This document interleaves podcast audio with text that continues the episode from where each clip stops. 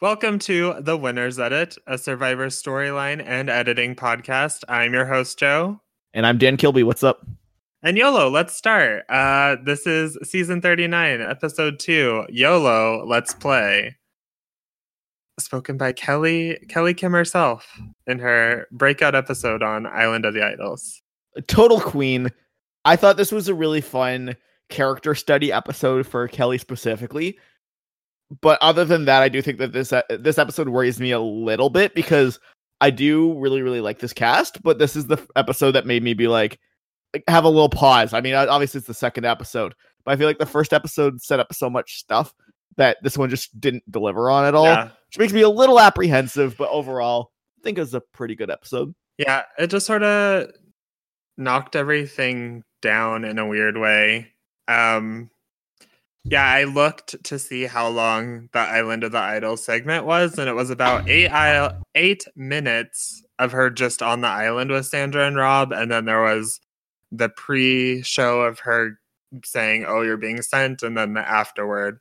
So that's a lot of time to be devoting to just one person, really, and it appears to have done something on this episode in particular. I'm worried for how things will go in the future. Absolutely agreed. If this is a one time case where they're like, whatever, this is riveting content, it's got to make the air. I don't actually think it was that riveting, but whatever. I- am okay with it. But this is the biggest problem with these twists is like nothing should be taking eight, eight minutes that isn't tribe life or something like that to mm-hmm. me in a survivor episode when you only have 44 especially when you also have a really long challenge i think we saw in this episode basically this turn into not a story episode, but this is a quickly de- like detail you with the plot details. Like the most important things that happened and that's it is basically what we got. Right. Right. Um yeah, I am glad though that this seems to be the way they're doing Island of the Idols where there's no reward challenge but they're just sending a boat to come get them and then they do it and then they come back before the immunity challenge. Like that is kind of the way we wished and even if it is taking a while at least the structure of it is fair to the integrity of the game i would say. Absolutely agreed and i think like that's one thing that's good is it, in the game i feel like it's not a giant blockade to the social goings. I just wish on an episode format again, this is a thing where if the episodes were longer, I'd be fine with it, but they're too short to have something that's this much of a time sink. And right, absolutely plus one to no reward challenges. I really hope that stays the same. Also, hot take: reward challenges are more interesting when the immunity winner wins them anyway, because then it doesn't. To me, I've always felt weird when it's like, oh, this tribe's won every reward challenge, but has gone to tribal eight times in a row or something. It, it feels like, oh well, they might have preferred to win those other challenges. I don't know. and I feel like I, you see that a lot where it's just like it's not one for one. Yeah. Yeah. They were sure excited about those spices though. Like I remember on the funny 115 there's a whole entry about Bob's reaction to the spice garden, herb garden from Gabon. And then mm-hmm. this episode they're just all that way. It must just be the best reward. I guess it makes sense though. You're on an island, you're eating like nasty food all the time, you might want some uh, fancy cumin in your dish. I don't know. Um, but cumin, what's that? Yeah, really. Like, who knows? It's probably too expensive for CBS's budget. That said, I do think that there are a couple like worrying signs here where we basically enter and Lairo gets one scene. Effectively, yeah, like devoted to strange people. Um, mm-hmm. Yeah, just Lairo in general. Like, this is kind of the.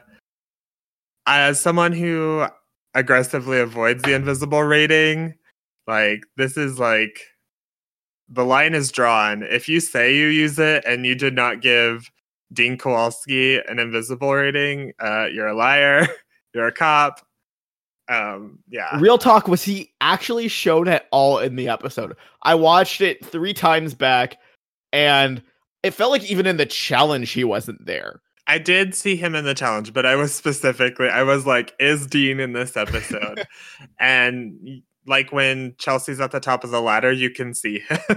but that was like that's it. And that's like Kelly Shinn levels, which is astronomical.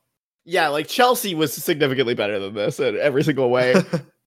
I don't even know what to say. Like super invisible guy, but I don't know. Uh, that's something to pay attention to. Is just the complete departure of the Lairo tribe in general.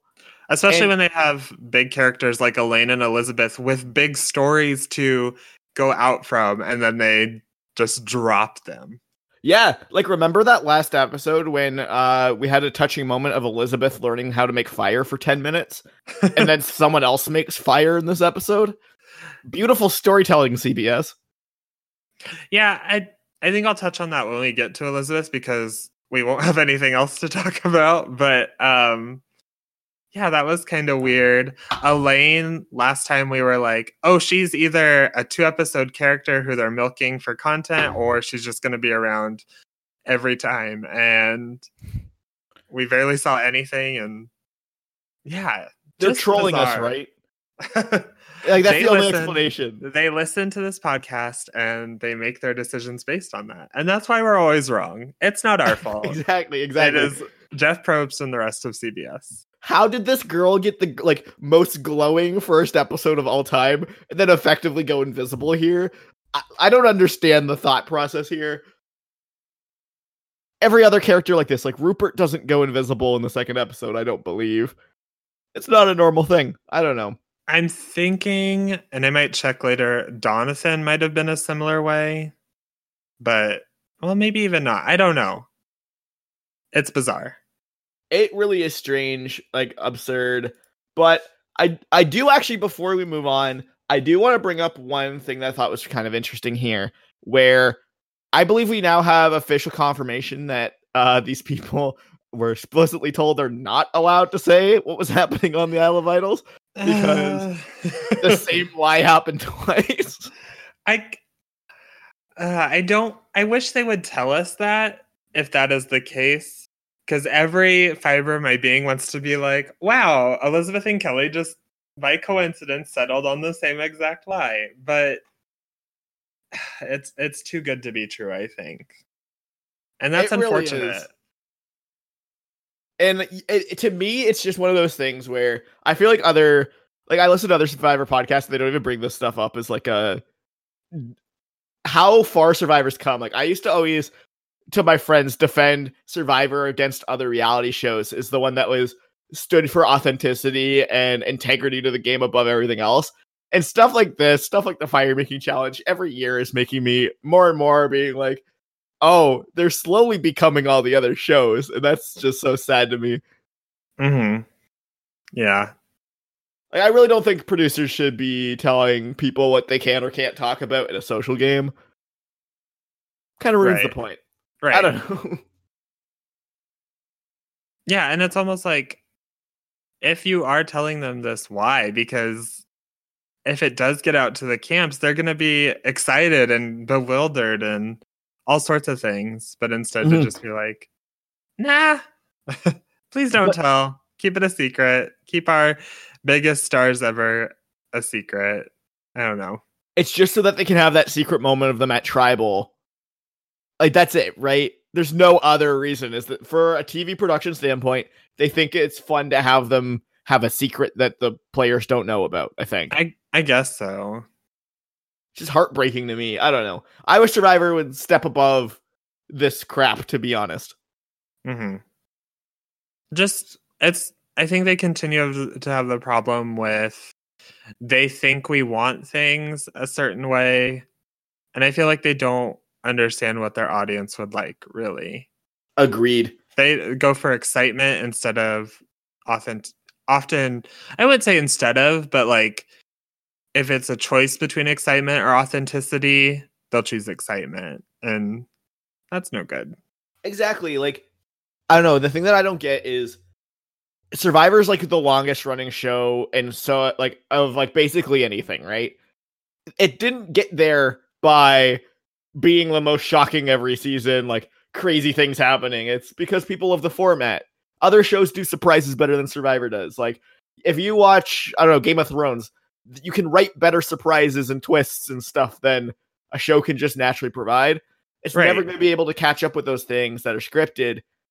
People love the format for its authenticity, for the characters, for this like the raw game. That's why people love it. That's why people show up.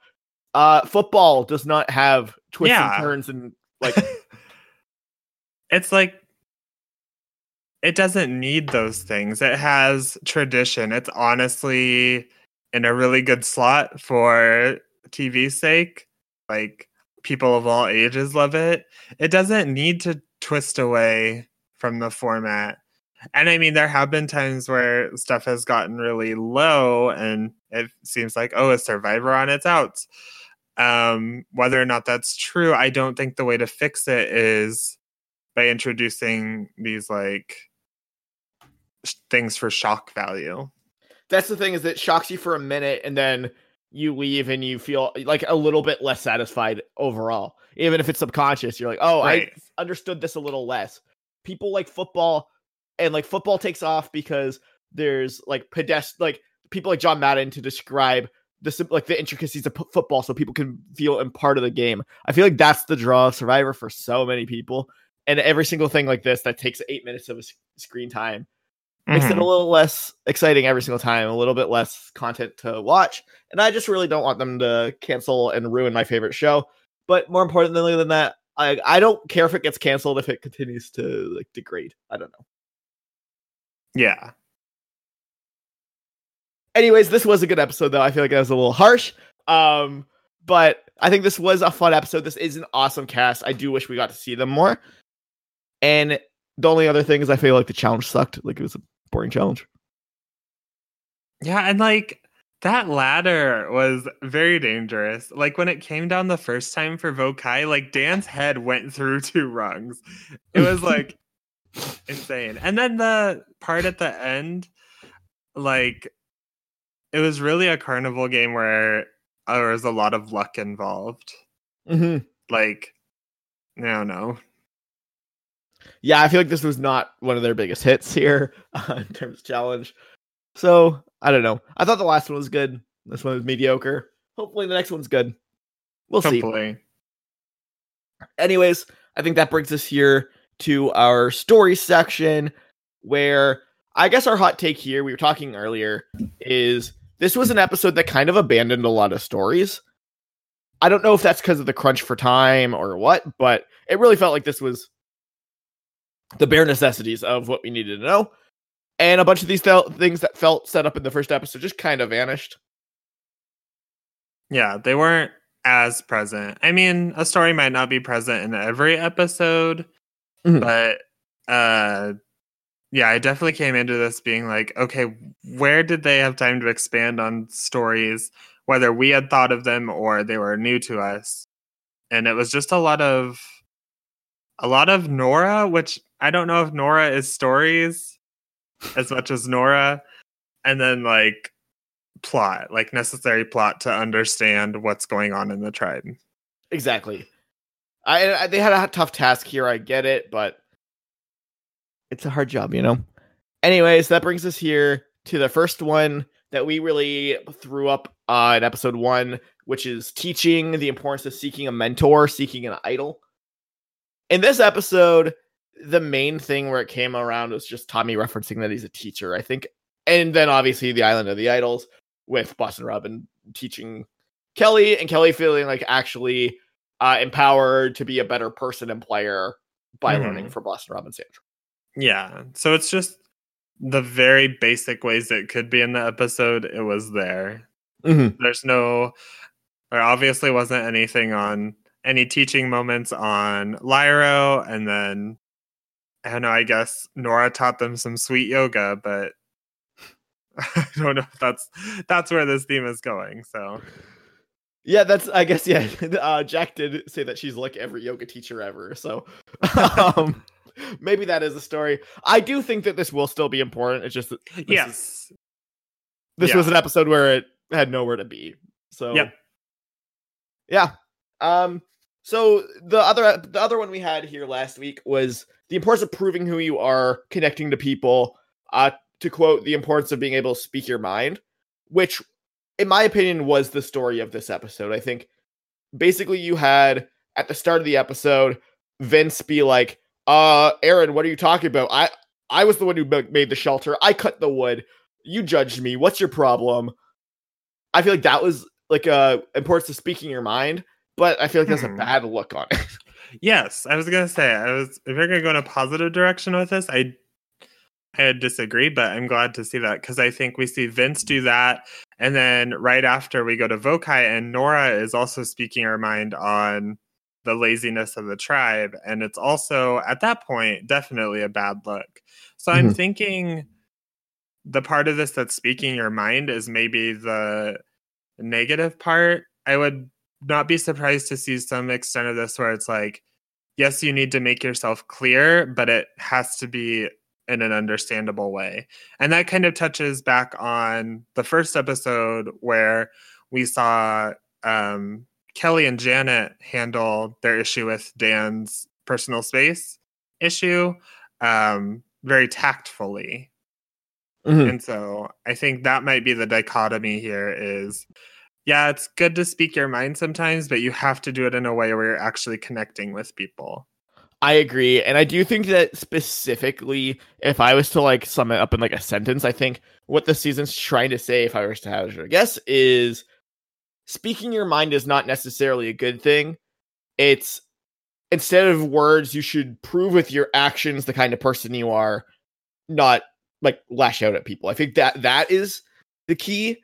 I think we see that a couple times here, especially with Nora. We see her at the start of the episode speaking her mind, really like lowering her popularity here on the tribe. But then we cut to Jason being like, okay, I could vote out Nora, but she's my friend. She's the only one who actually showed loyalty to me in some way. She proved that she's a kind person deep down. So I'm going to teach her like no dancing. Like you had that a lot where it's it's mm-hmm. more about proving who you are deep on the inside than saying who you are. Yeah, and I think there's a bit of contrast with how um, the king, the queen, and the jack are presented, where it's this air of royalty over the tribe. And it's not really connecting. They're seen by everyone as the popular people who are going to have their way unless it's stopped. So, uh, yeah, it's speaking your mind in a way that works with the people you want to work with. Agreed. And yeah, like that's the thing is like I feel like Nora was a very complex both sides argument on this in this episode where you had her kind of represent both the good and bad. And I think that is actually the thing to me that was the best part of this episode was that really nuanced and fascinating way that they did develop Nora as a character. Yeah. Definitely so next up, I think we have the theme of that. I think we kind of like last week we had the idea of personal space and touching, obviously based around Creepy Dan. But I do think that we saw it kind of mature into the story is actually the importance of being able to put up with people. Yeah. Because we saw, I mean, Nora is once again the case here where uh, Jason, especially, and then it seems like the rest of the tribe put up with Nora in this case to take out the power group there. Mm-hmm. Um, you have uh, Boston Rob basically telling uh, Kellee that the most important skill in Survivor is the ability to pay attention, put up with these people for 39 days. In the last episode, we had Kellee basically say that, where it's okay, I have a problem with Dan, but I'm going to be here for 39 days. I can't just yell at him. I have to be able to put this at bay, deal with it as much as I can, but do it in a way that I'm I'm still putting up with this guy for as much as I can. Mm-hmm. Um, it, if you want to stretch, I guess, and somehow find a way to connect this to Lairo, like Aaron is almost like I know these people are gonna fool me, but I've I gotta figure out a way to get by without trusting them. I don't know, maybe that's too much of a stretch, but I think this is very important going forward. Agreed. Especially with the stories that were set up, like the specific paths that were set up in the first episode that really didn't pay off at all here. Like with, for example, Creepy Dan. really did not get any mention in this episode. You did see him like creepily grab and kiss Kellee again, but unfortunately, but it wasn't actually di- brought to attention to the audience. So these stuff, these things are kind of there at bay. And beyond that, I also think Jason's arc of okay, I need these people to be willing to put up with me for 39 days. I messed up early on, but I'm willing to improve. I think was a tagline of this episode. Mm-hmm. Yeah, another part of ha- that I had linking to the story about Jason is um, sort of this idea with personal space. Both him and Kellee wanted to be make absolutely sure that they didn't have an idol because there's this idea of, oh, I'll, I'll strip and then you will know that I don't have an idol to play, and then you can trust me. And we see it in two very different lights here, and I think it sort of bonds with uh, the first episode's look at spatial issues and I don't know. It's interesting to keep an eye on these things as we keep going. Yeah, I was almost ready to write down stripping down for an idol as a theme. Like it got pretty close, right? There's an entire segment devoted to Kellee is like tricking them by offering to strip. And then at Tribal, huge emphasis on Jason being willing to do that. Like you leave this episode, it was almost that level, which makes me a little nervous.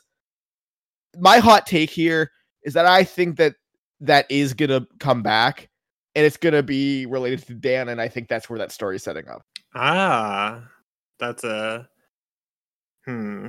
Like I think we're gonna like a creepy moment is gonna happen in the future with stripping before an idol. It felt very foreshadowy. I don't know. Yeah, that does sound really dire to think about how that will play out on the screen.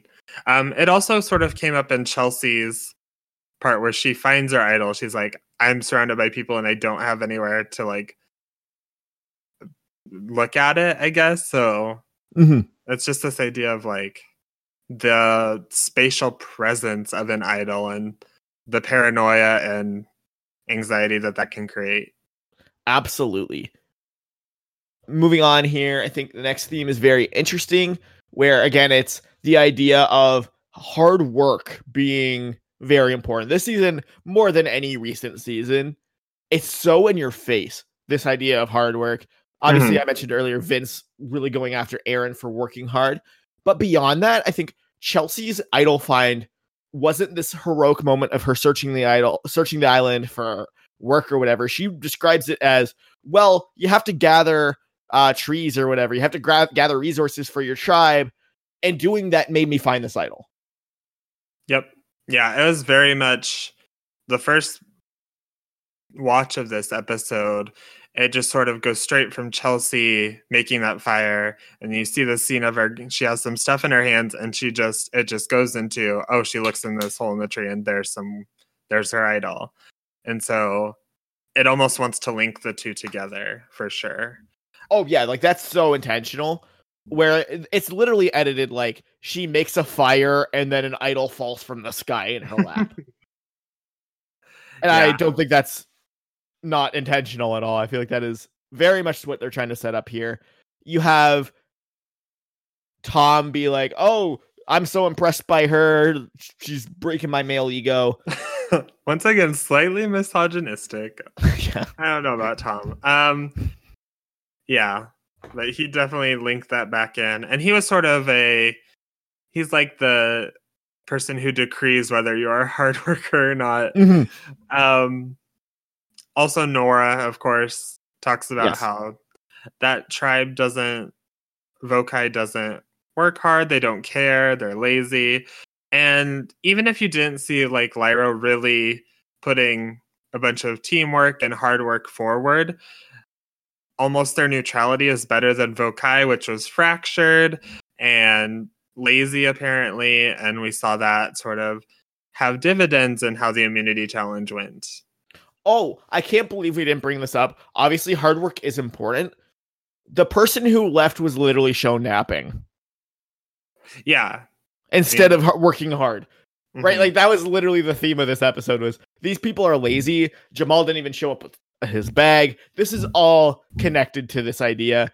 It's hammering it in so hard. and we're so I think honestly we're supposed to leave this episode with a really high opinion of Nora, despite her being aggressive and annoying. The story isn't Nora's obnoxious for pushing people to work hard. It's Nora is annoying for doing that, but she has a point. These people should be working hard.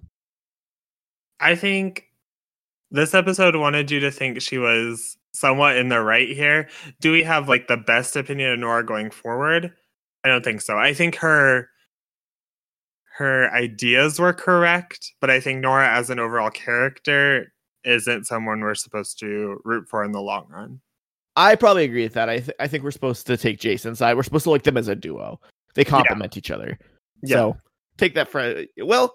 Um, the next one that I brought up, which I think was honestly just a such a good line that I feel like it is going to come back up, but it didn't pay off in any meaningful way, was it got literally said four times in the episode was assume nothing and think outside the box. Yeah. Jason says it to Kelly as they're going as she's going to the island of the idols. She brings it up as they're reading the oath of the idols. In like the most ham-fisted way i feel like oh i get an advantage? What is this? I have thought outside the box. Um i do hope it comes up in a more creative way i suppose. I agree. I mean, I think the highlight of it here definitely uh, promotes that idea. And I think, I mean, the most pressing moment of it, I think, was Kellee hiding the idol in her hair. Oh, true. Right, like yeah, I guess that's what it was. Right, is she didn't assume she was going to do well. Her confessional is all about how she never thought an idol would make her so stressed out, but she has this trick up her sleeve that'll make people not see it, and it works. Yeah, I guess that almost does. If it ends here, it is a nice arc of her tribe telling her this, and then she uses that information to conceal her secret from her tribe. So yes and obviously I think it tells us that it tells us subconsciously here that Jason is a creative player. Yeah. I think it's going to be something that's going to be important down the line, but I do think that this I'm guessing this comes back up. I feel like this is going to be like the you get what you take or whatever David versus Goliath where they just keep mm-hmm. keep saying it the pilots and passengers. I feel like that's a, this is the top candidate here. Sure. And with uh, Island of the Idols, it seems like there's going to be lots of opportunities for quote unquote thinking outside the box. So, agreed. I, I mean, even if you flash back to last episode, you have Boston Rob be like, I can't believe first time players wouldn't think to haggle with me. That's absolutely that theme in that first episode. It's yeah. Just, now it has a name. Yep. Next is our favorite theme that seems to never go away in the game of Survivor, but I feel like had too much focus in this episode to not be a theme. Is Survivor as high school? Yeah. I saw a very I don't know if you retweeted it or whatever, but I saw a tweet that was like uh if you're saying oh, it's like high school all over again, like maybe you need to examine like yourself and like think about why these high school situations are always like bad for you like so i think they're like very bluntly being like nora maybe uh you're the problem which like i get to some extent but yeah it's definitely here again um it's almost high school slash like this royalty theme like mm-hmm. peasants and royalty and yeah always these sort of I guess maybe just because they're familiar hierarchies where you can be like, oh, the popular people versus all of us underdogs and stuff. Yeah. So I really feel like Freaks and Geeks at this point might be the most common alliance name. I feel like I've heard that in almost every season of Survivor. So yeah, it's a little it's a little annoying, but I do think it's important. At least in this one, I think there was some nuance of the story is the importance of finding the right crew. Tommy says, my mama always said there's cool kids and there's nerds, but the most important thing is finding the crew that's best for you or whatever. Right. Which I feel like is the actual mission statement of this theme that yeah. you should ride with people who are close to you. But yeah, because I feel like if you think about it, like Jamal, Jack, and Molly is such a weird group to be like the high school popular group. That like Mhm. looking at all the people on that tribe, like why is Tommy? I have other problems with Tommy, but like why is he not in that group?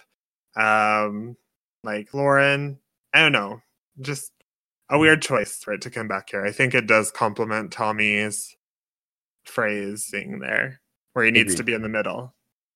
Agreed. hmm He's the teacher, you know. That's why he's not any Yeah. this high school shit. Uh, so I don't know. And then for the the third time in a row, we have we finally officially in here. There's absolutely a girls theme here. I don't think that this is any way saying that it's the winner's a girl though. I mean, yeah, I think that's just what we sort of agreed on last episode is like, yes, they're going to promote girls. Survivor is woke.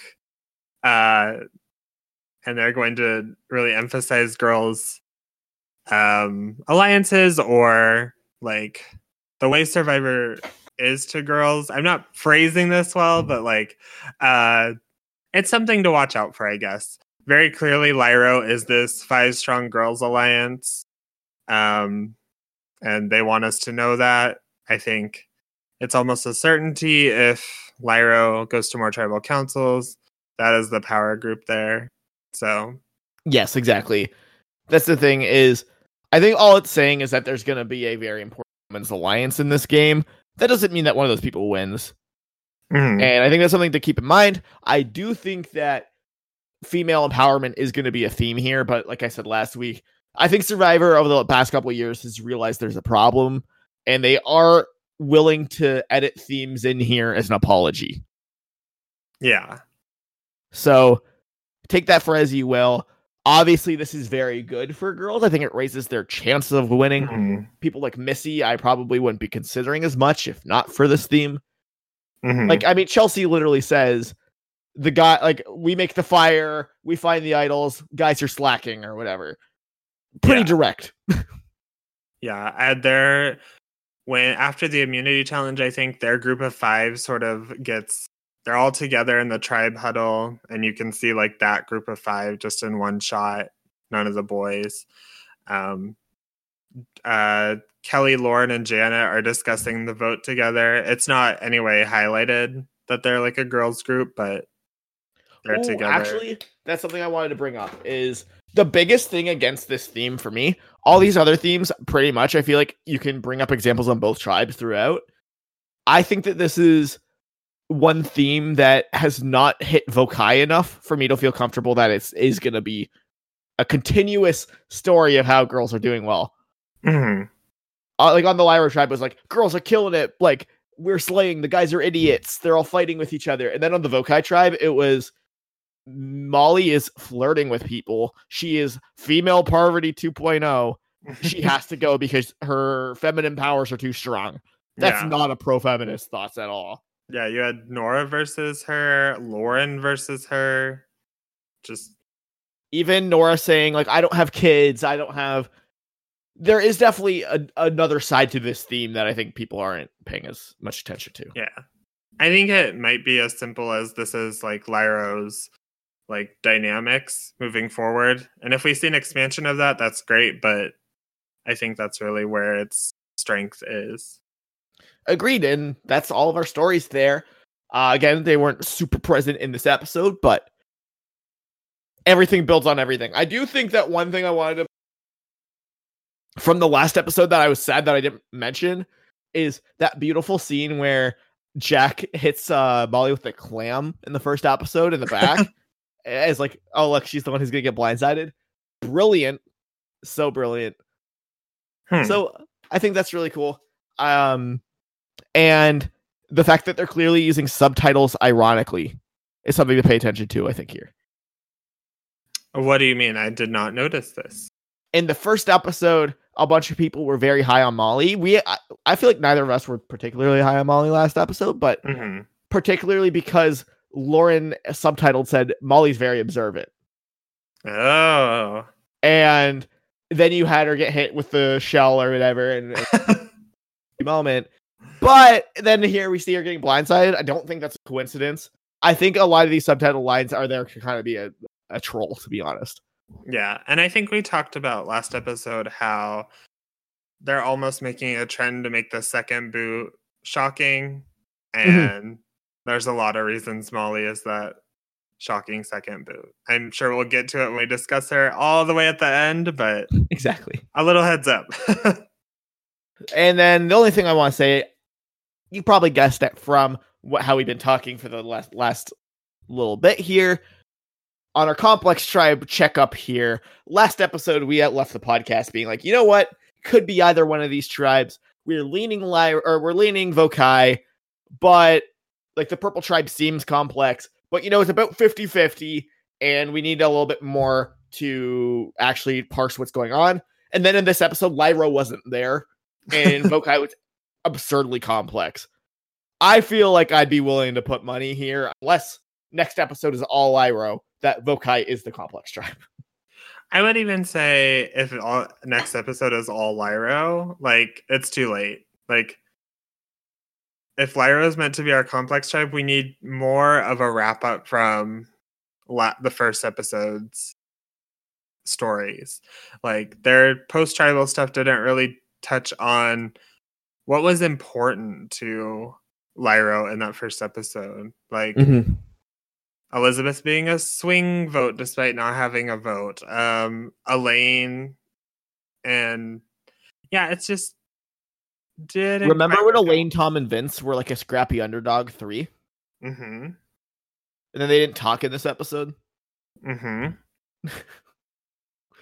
Good stuff. I guess I'll get into it. Yeah. Lairo, starting with Aaron. Um, I, neither of us were high on Aaron. I think this was an okay episode for him. Like, he's not near the top of my rankings or anything, but if we're weirdly launching into like an Aaron winner edit, like this is okay, I guess. It'd be so bizarre though. I don't disagree. I think there's something very interesting here when the most important thing they thought that they had to tell us about Lairo was just everything about Aaron. Aaron's the only one in this episode that got above a three visibility. Like who got really any visibility on the Lairo tribe. Him and. Missy effectively get all of it. And Well, he gets Chelsea. Oh, Probably, and Chelsea. Yeah, sorry. Yeah, you're right. Chelsea too. Uh, like just those three, and Aaron gets a, so much content. It's not very good. Like he's not that interesting, but he, just- did get the like Nick Wilson turn. Yeah, he doesn't have a lot. Like his content is weird because it's like I can't trust any of these people, and if he's the one person alone on a tribe of nine, like what are you doing then? Like what is your plan? It just felt very like lack of like important for some reason, but like they couldn't explain how. Mm-hmm. No, you're absolutely right. This is what people talk about when they're like content for the sake of it. To me, where I'm just I don't understand why we're getting all this Aaron content, and it seems important. To me, it was very, very, very reminiscent of Adam Klein and Millennials vs. Gen X, who basically Hmm. got like a standard first episode. Episode two was him getting blindsided. Episode three was where he got this content, where he was basically did the same thing. He's like, "Why would I trust you? I'm mad. Like I'm." It was basically the same thing, just an episode later. And I don't know if people remember Adam Klein's winner edit, but he basically got no personal content until episode four, where he got a bunch of personal Mm. content. I think that if two episodes or one episode from now or whatever that we're learning all about Aaron, maybe start considering him a little bit more than you are. Yeah. I think I read it as he's going to survive to a swap and then flip on a Lairo group and that's Agreed. like a smaller tribe. First off, I think that immunity idol very clearly splits into those two masks can each go to two separate tribes. Mhm. Um, that's my conspiracy theory. But I think well, for whatever swap we're looking for down the line, it's possible that Aaron is just like, nope, I'm done with Lairo and blindside someone on this tribe. So The next time on didn't have a swap though, right? no, no, So not it's not yet. at 18. no, I guess it could be 15 or yeah, Let's see. sixteen. There's lots of possibilities. Yeah. But yeah, so I guess that's the thing that's very interesting to me is that of everybody, Aaron's the one that has the consistent content between both episodes. Aaron's the one who has the most consistent between the two. I think that's really, really interesting. Mhm. But I agree. I don't think that means he's gonna win this game. I think it means he's probably a lot more important than I would have anticipated Yeah. last week. Imagine if we were just like, we're done. Aaron actually wins because of two middle of the road episodes where he gets no personal content. Yeah. This That's is the thing. This is just the this is the best content you can want for somebody that you're not actually considering that much, where it's enough to slide by. Mhm. So I think that's pretty cool for him. Do you have anything else for Aaron? No. I guess yeah, I'll just co-sign that he's absolutely swapping and voting these people out. Like I think that is absolutely going to be a crucial thing. He's the defector. He's the Cochrane probably. Yeah. I think he's very he's important. He's definitely like not the next boot somehow. Maybe and, they like- just don't go somehow. Eh, But how does that make sense? yeah. I mean I don't know. It's weird. That's I don't know. I mean, that stuff's always hard to say, but I agree. I do not think that he'll be the next boot. If he is, it's a very weird story. yeah. it's like, did they really have to show us him turning down alliances? It's Yeah, like, oh, next like- episode he's just gone. I, I can't trust any of these people. In the next episode, he really couldn't trust any of those people, could he? the Arrested Development narrator comes out. It's like he should have trusted them or whatever. yeah, because I feel like they're gonna try to tell a little bit more sophisticated tale than saying people don't. He doesn't. You don't want to work with anybody is a bad strategy. I feel like there's probably more going on here. or just just devote that time to other people then. Like you Mhm. don't need to tell us Aaron's on the bottom. We get it. Exactly right. Like you can have a funny Elaine moment. hmm So that's the important thing. Is you're right. Who didn't get content when instead he did. Speaking Yeah. of someone who did get content, I left this episode. I basically tweeted. There's a whole tribe of complex people on the Vokai tribe and Chelsea. uh, I forgot what the season was called because she didn't remind me at once this episode. I mean, she did find an idol, so it was Mhm. truly an island of an idol for Chelsea. What a strange edit. I really like to me last week I gave her the ever elusive under the radar 3 which was Ooh, she talks constantly about nothing like literally the Mhm. theme four times as we said and then Mhm. in this one it's like oh Chelsea's a badass by the way who's making the fire finding an idol and eh, like the best hard worker and yeah, bizarre and like kind of like normal. Like in episode one, she doesn't come off as normal. This one, she's like, yeah, I'm like good, and I'm good for this tribe, but very strange. Agreed. I think one thing, though, I don't want to get ahead of myself. I think this was a bad episode for Chelsea's winner chances, to be honest. Maybe Eh, her last episode was so bad for me that it's hard to, like, I don't think she went down that much, but like, she probably went up, but I don't think this was a good episode for the simple reason that our good friend Kellee on the other tribe got a idol good for two tribal councils or three tribal councils, and Chelsea got a actual hidden immunity idol, and Kellee got like empowering music and huge moment. Chelsea got like nothing. yeah, that's fair. We didn't even see her open it, I believe. like she had it open at one point, but like I don't know, it was because she was surrounded by all those people. Yeah. But like even beyond that, to me, her first episode being all about paranoia and the fear of idols, and then this episode just being her finding the idol makes me think that she's gonna do like this is gonna be a, a sad story. She's gonna screw up with the idol, or hmm that's what I'm reading with this. That's yeah, that's that's possible. I think that's a good read. It's the Kellen, you know what I mean? It's the it's not negative, but there's doomsday. like behind it's like Yeah. you see the storm clouds in her confessional or whatever. It's like, um why is she speaking in such negative terms? Hmm And obviously she's in the girls alliance. She should be fine. She has an idol, but I am shockingly nervous for her going forward. Yeah, I don't think it's immediate, but I think maybe she's Aaron's swap victim. Yeah. Yeah, that's possible. She doesn't play that idol, and she's so sad about it. I think it's very likely she plays it like immediately. Like that's kind of what I'm reading into it. Like But the first in- travel she goes to, she plays. she's it. in the Girls Alliance. Yeah, yeah. And then they're like, "Uh, why did she play it? Does she not trust us?" And then she gets voted out next. Oh, that's maybe. the kind of thing I'm reading. Okay. But I don't know. Do you have anything else on Chelsea? Uh, I don't think so. I want to get to this parade of invisible people. Yeah, I think this is really interesting because, like we said, we had to like freeze frame to find Dean in this episode. it's like four different flavors of invisible people, and starting with the best. Like, I love watching this to find out who I think is gonna win from all the clues and stuff. But then I get Dean's at it, and I'm like, what's gonna happen to Dean? Is he quitting? is he getting idled out? Did he do like? that? Is he gonna have an Aurora or Alec merge blossoming? Like Dean is a fun puzzle.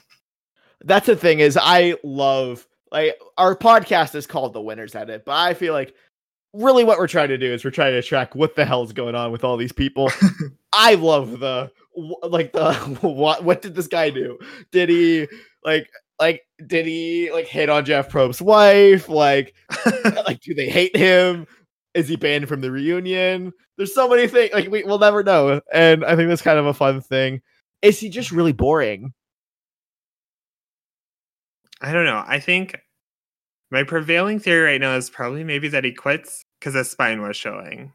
Like, so maybe Mm. he's just getting really hungry and can't take it. And if you remember from the preseason, this man does not give a shit about Survivor. So I, I, it's very possible. Like his Mhm. his preseason stuff was like you couldn't find more of like a Mactor that they clearly like like it also seemed to like not be excited. I don't know. Like I don't know what they were thinking casting this guy to be honest, but I think I was proved right. I don't know. Um, We'll he's see. one of those people that like Alec I ended up loving. You know, I hope that, Aurora, yeah. I, loved.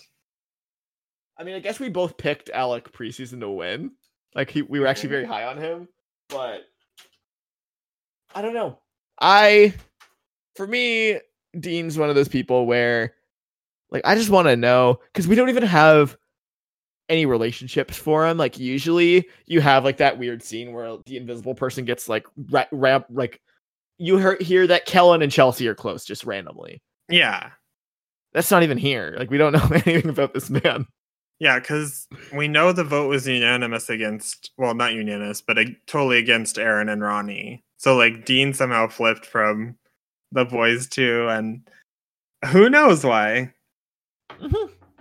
And I think the most fun thing with this is I feel like the invisible edit is the one where like the middle road, middle road, the middle road edit, usually that's not gonna leave immediately. Like you can expect oh, it's building to some sort of uh, peak or something. The invisible edit, there's no there's no way to track it. Sometimes the invisible person's in the final five, and inexplicably, sometimes the invisible person gets an over the top negative five third episode boot Mm-hmm.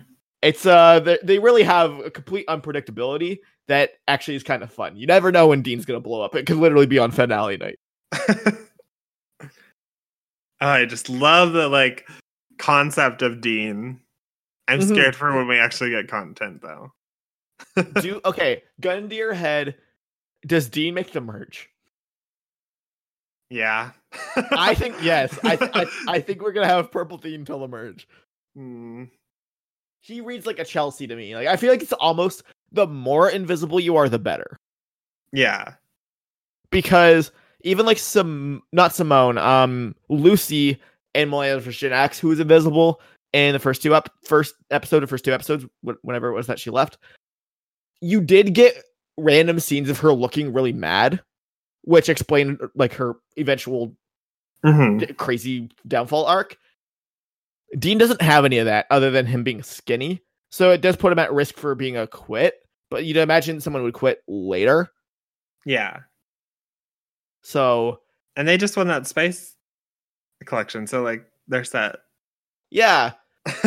So I do think that he'll probably be there for a long time because he's so invisible. Let's Yeah. move on here to Elaine. we talked we we just generated the most content on Dean for the entire weekend podcast land. yeah, hundred percent. We love our invisibles. Yeah. So next up is the least invisible, the uh, the patented two random lines in camp that you hear in the background. Elaine. But interesting because she had no like no reason to be invisible. Like mm-hmm. we thought Elaine was gonna be the funniest. Like even when they're not going to tribal, we'll get like charming lines. Like this is their chance to go through that spice collection and be like, "What are all these? I've never seen some of these." This girl realistically got cumin, and we didn't get to see it. Yeah, we didn't get the cumin aftermath. Like, and they would have seen that line in the first three days and been like, "Oh, your reward is spices. Just stick some cumin in there." Yeah. Like, if they didn't, production screwed up. yeah. These are the changes you should be making production. I yeah, that's the thing. Like, don't, don't throw in um forcing tr- players to lie. Instead, throw in cumin. Yeah. That's what we want to see. Uh, I know it's expensive, but you can throw some in there. No, I don't think cumin's that expensive. It's saffron. Yeah, yeah. Um, and like I don't know. I'm looking back. Like I I pulled up some old edgics and like like Rupert was basically super visible every episode in Pearl Islands. Like this is like that's who this shit person should be. You know what I mean? She's so funny. You just told me that she's so likable and funny all the time that she's absolutely gonna win the game if she doesn't get voted out first. And then you invisible her. What are you doing? yeah. It it is an exact match for Donathan. Donathan had some strong opening episodes because he went to every tribal council, but it feels uneven like that. Like I Mhm. feel like Elaine's someone we're gonna like a lot of the time, and then she's gonna do some really crazy things that we aren't so good for her game, and we might not like them, and ultimately it's just not panning out for a winner. I Mhm. think she really plummeted down my list this episode. Agreed. Donathan went UTR in the third episode. So and that was a double premiere. So like the second week he he actually he also had this. Yeah. Which is something to definitely note where they're in the same archetype, right? They're the I've never left the country, like I'm from a small town, don't know nothing. It, I feel like there's a good chance Elaine is just Donathan. hmm So that's something to note. Um do you have anything else on Elaine? No, I mean her her content mostly came right in the tribal reaction phase. She was trying to like assuage or like comfort Aaron, not really comfort, but like explain. And it didn't come off the greatest in that sense. So just another nail in the coffin. Absolutely agree. That said, I do think that there's a realistic chance that she does rebound. Like, I think she'll be, I still think she'll be there for a very long time, Yeah. Yeah, I think she's locked in now. which is good for her. They did choose to give her some content, like, visible her. She's not, I feel like, not dead. I just, to me, she plummeted quite a bit because she was probably the one holding Lairo. Yeah. So her being gone really was a mystery. And I think the Mhm. other person, like the next person here, is the same problem. Elizabeth literally got all the post tribal content in the last episode and then wasn't here. And she didn't even have a vote. There's so many, yeah, so many problems. Like, she didn't get a comment on how tribal went when she was the swing vote somehow. Uh, if you go back to Chelsea making the fire, like, yeah, maybe it makes sense that Elizabeth doesn't comment on it because she doesn't want people to know she has all this experience making fire, but we don't see anything. Like, we don't even see Elizabeth touch the subject. So, just also continues to be at the bottom. Once again, just above Dean. Like, no way. No way. Elizabeth doesn't win this game because she didn't get a confessional where she said that I'm hiding the fact that I can make fire, Right. Yep. or I'm gonna let other people make fire, or something. Like she absolutely said that. Like hundred percent had a confessional talking about the fact that someone else made fire. Yeah. Just like I, I saw Chelsea make the fire today and I couldn't be like, oh, I have all this experience making fire. Or Like, even know- she got to it first. Yeah. Like we know she has the charisma to do it. Like make that comment. Like just weird. Yeah, to me, Elizabeth is if she wins, I'll be stunned. I really don't think. Like I agree. I think she's there in the Dean zone. Like nothing, and it makes no sense. Yeah. But yeah, I don't even know what to say. She wasn't even. She's an Olympic swimmer. It was a swimming challenge, and I felt like they didn't highlight it. Mm-hmm. That was stunning. Everyone knows she's Olympian. Like they brought that up on the show. It was a swimming challenge. Uh Like I'm just flashing back to like uh Australian Survivor. A really accomplished swimmer was in a season once, and every time she was in the water, all the commentary was just about how angelic she was in the water. Because getting an Olympic swimmer is pretty cool. People Yeah. choose to watch Olympic swimming. You'd think you'd pay some attention to that. I don't know. nope. So Better luck next episode, Elizabeth. I really think they just gave her a lot of content and then prepare because she's like the introduction to Island of the Idols and yes, to be a figurehead. So and she's an Olympian. I feel like she'll sort of have like a uh Kelly Wigglesworth sort of like, oh, what an esteemed person, but not a lot of content. And just sort of lasts a while and then fizzles out. Agreed. Like she's definitely like the Libby or yeah, the Kelly Wigglesworth the great one where she's hooked to the season and then just is actually not relevant. Mm-hmm. So that's probably not a bad uh bet at all there. So yeah, I think that's an interesting thing. And I guess next up we have Karishma. Oh, also I think Elizabeth won't last that long. I. Oh, I think she will last long. Oh yeah, okay. I think she's gonna be a pre-merge boot. Hmm. I think I think she's making the merge.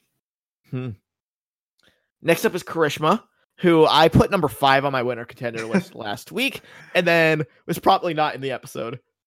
Yeah, like like you saw her at least, but really it's as bad as Dean. yeah, you like you. I do remember a distinct close up of her looking pensive, but She was excited about the spices, and I think she cheered on her team during the challenge. Mhm. But that's it. this is the one that's like of all these three, it's one of the weirder ones for me. Where I thought they were kind of setting something up here, but I think she might just be Rourke.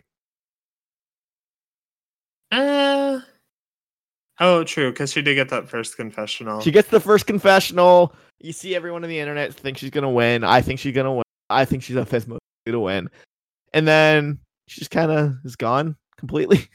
And I think she still has that potential to trap people where it's like, oh, but Lairo didn't go to trap.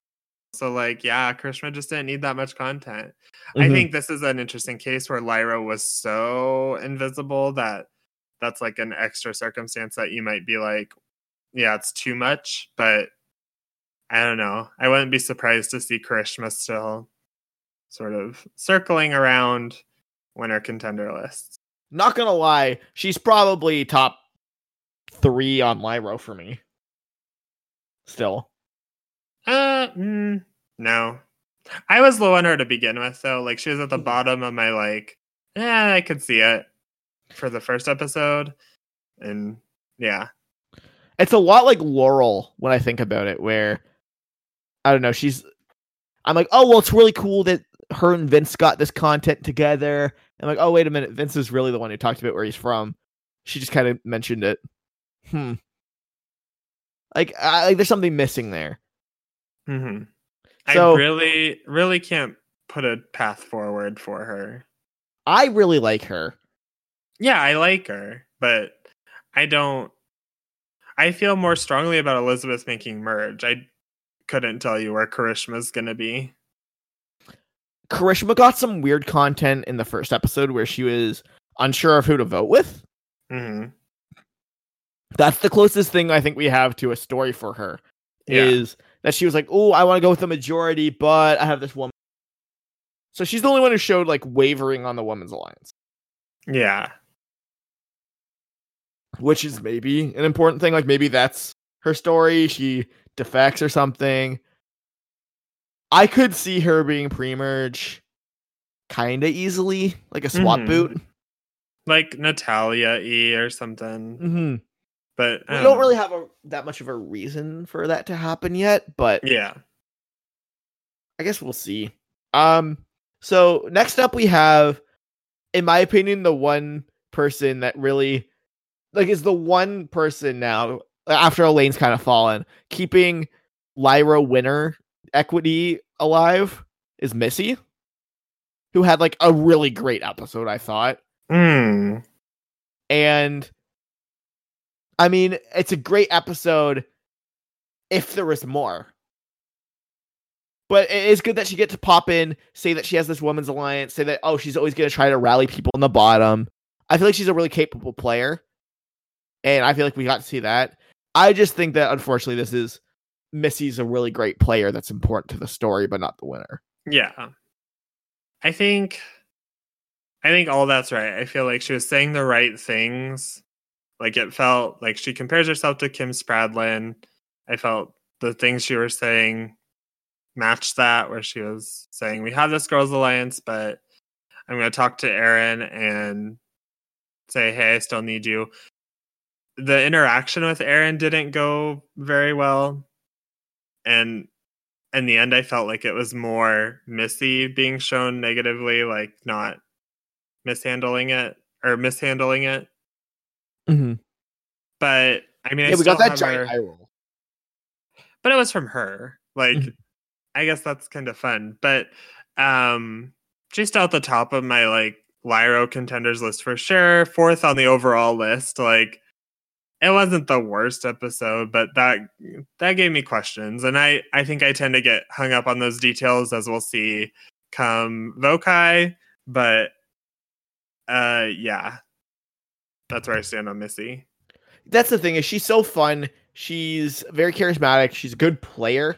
She's she's the one who's always going to get good content, and I think that's Yeah. something that's very important to remember.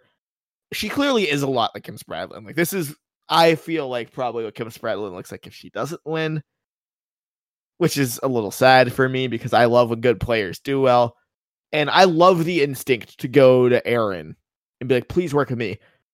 I think the answer is that maybe you should wait till the morning after. yeah, it's very interesting fuming. because I think Missy is in a similar position to where Molly was on Vokai, where it very much seems like she's the figurehead of Lairo, and I guess interrogating whether Lairo is in the same position where they're going to overthrow their queen or things are going to hold strong. Yeah, that's very true. That is very true.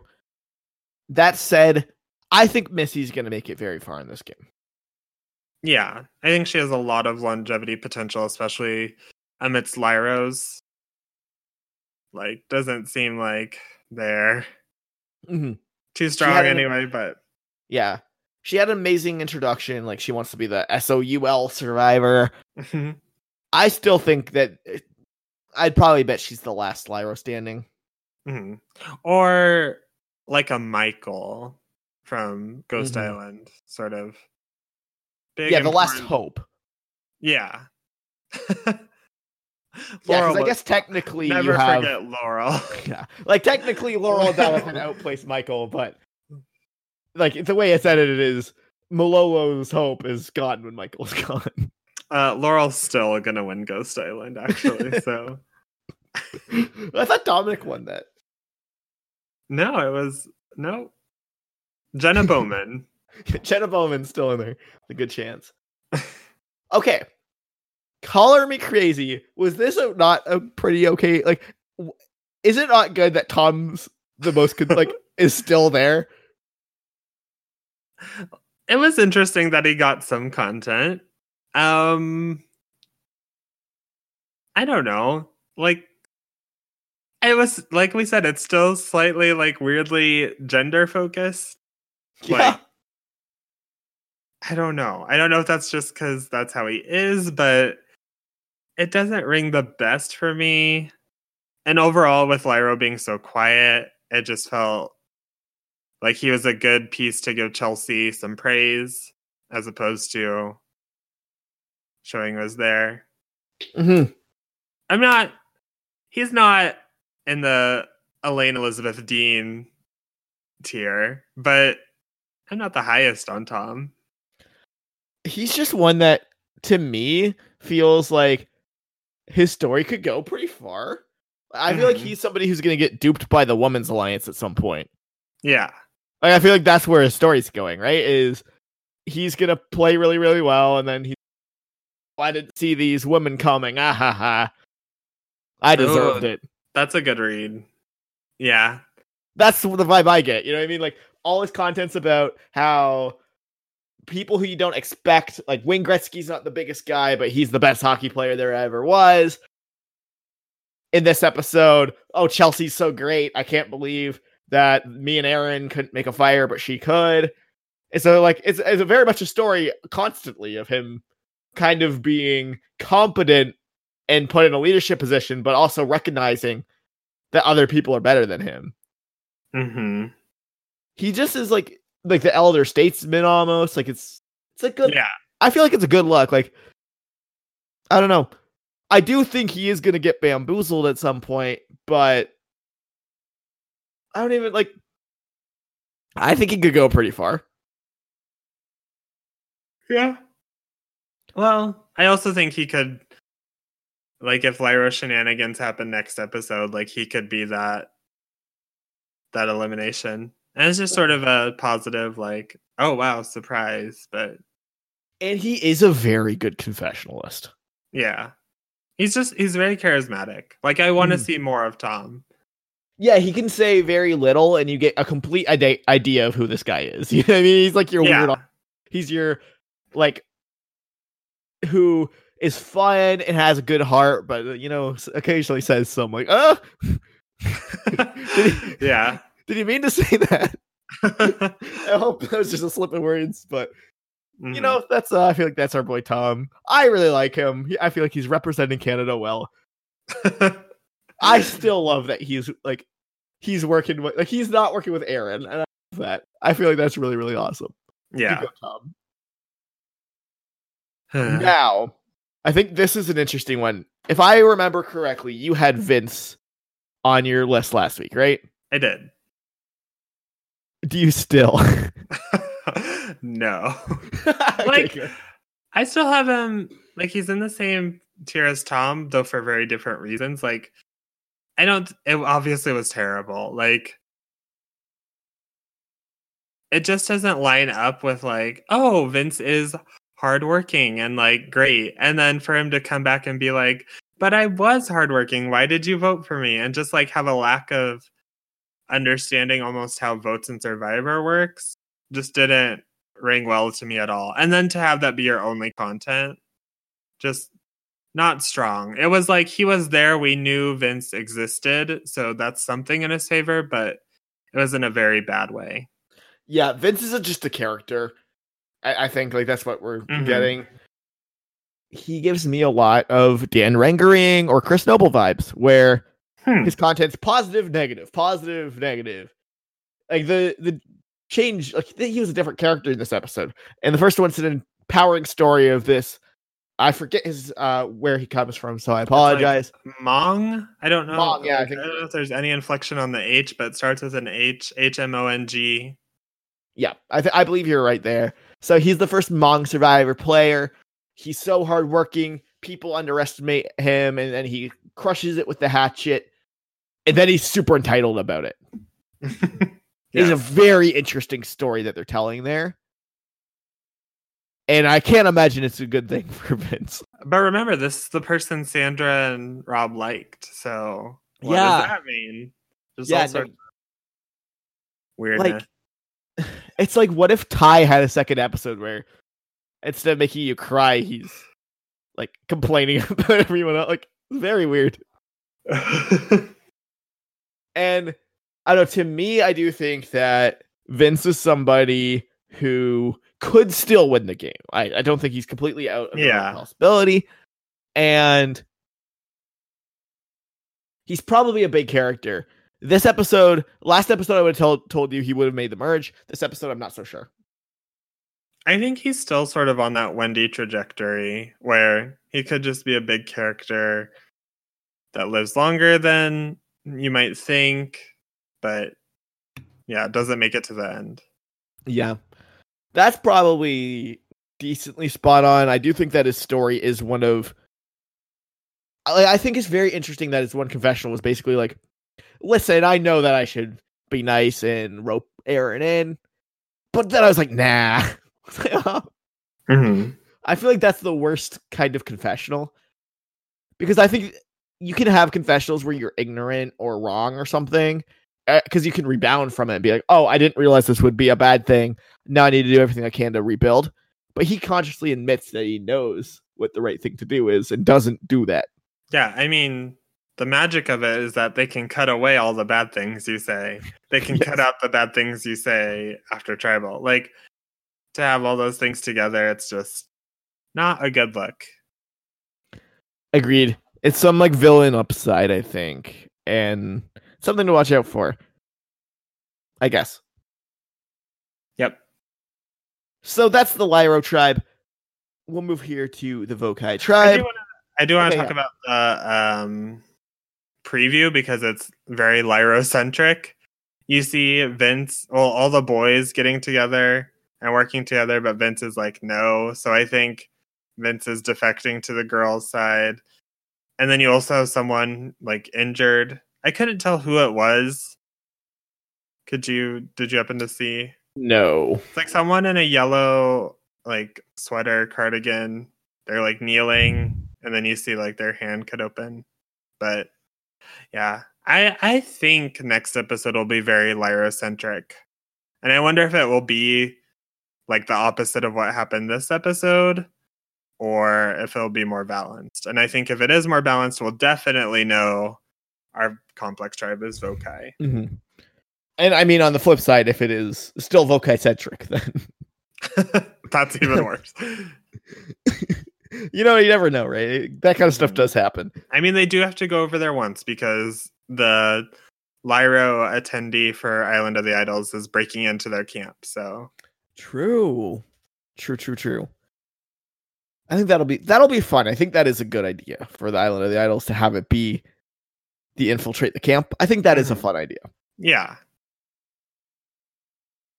So now we'll move here to the Vokai tribe with our boy Creepy Dan, who continues in my to lower in my estimation oh, really? as I- a human.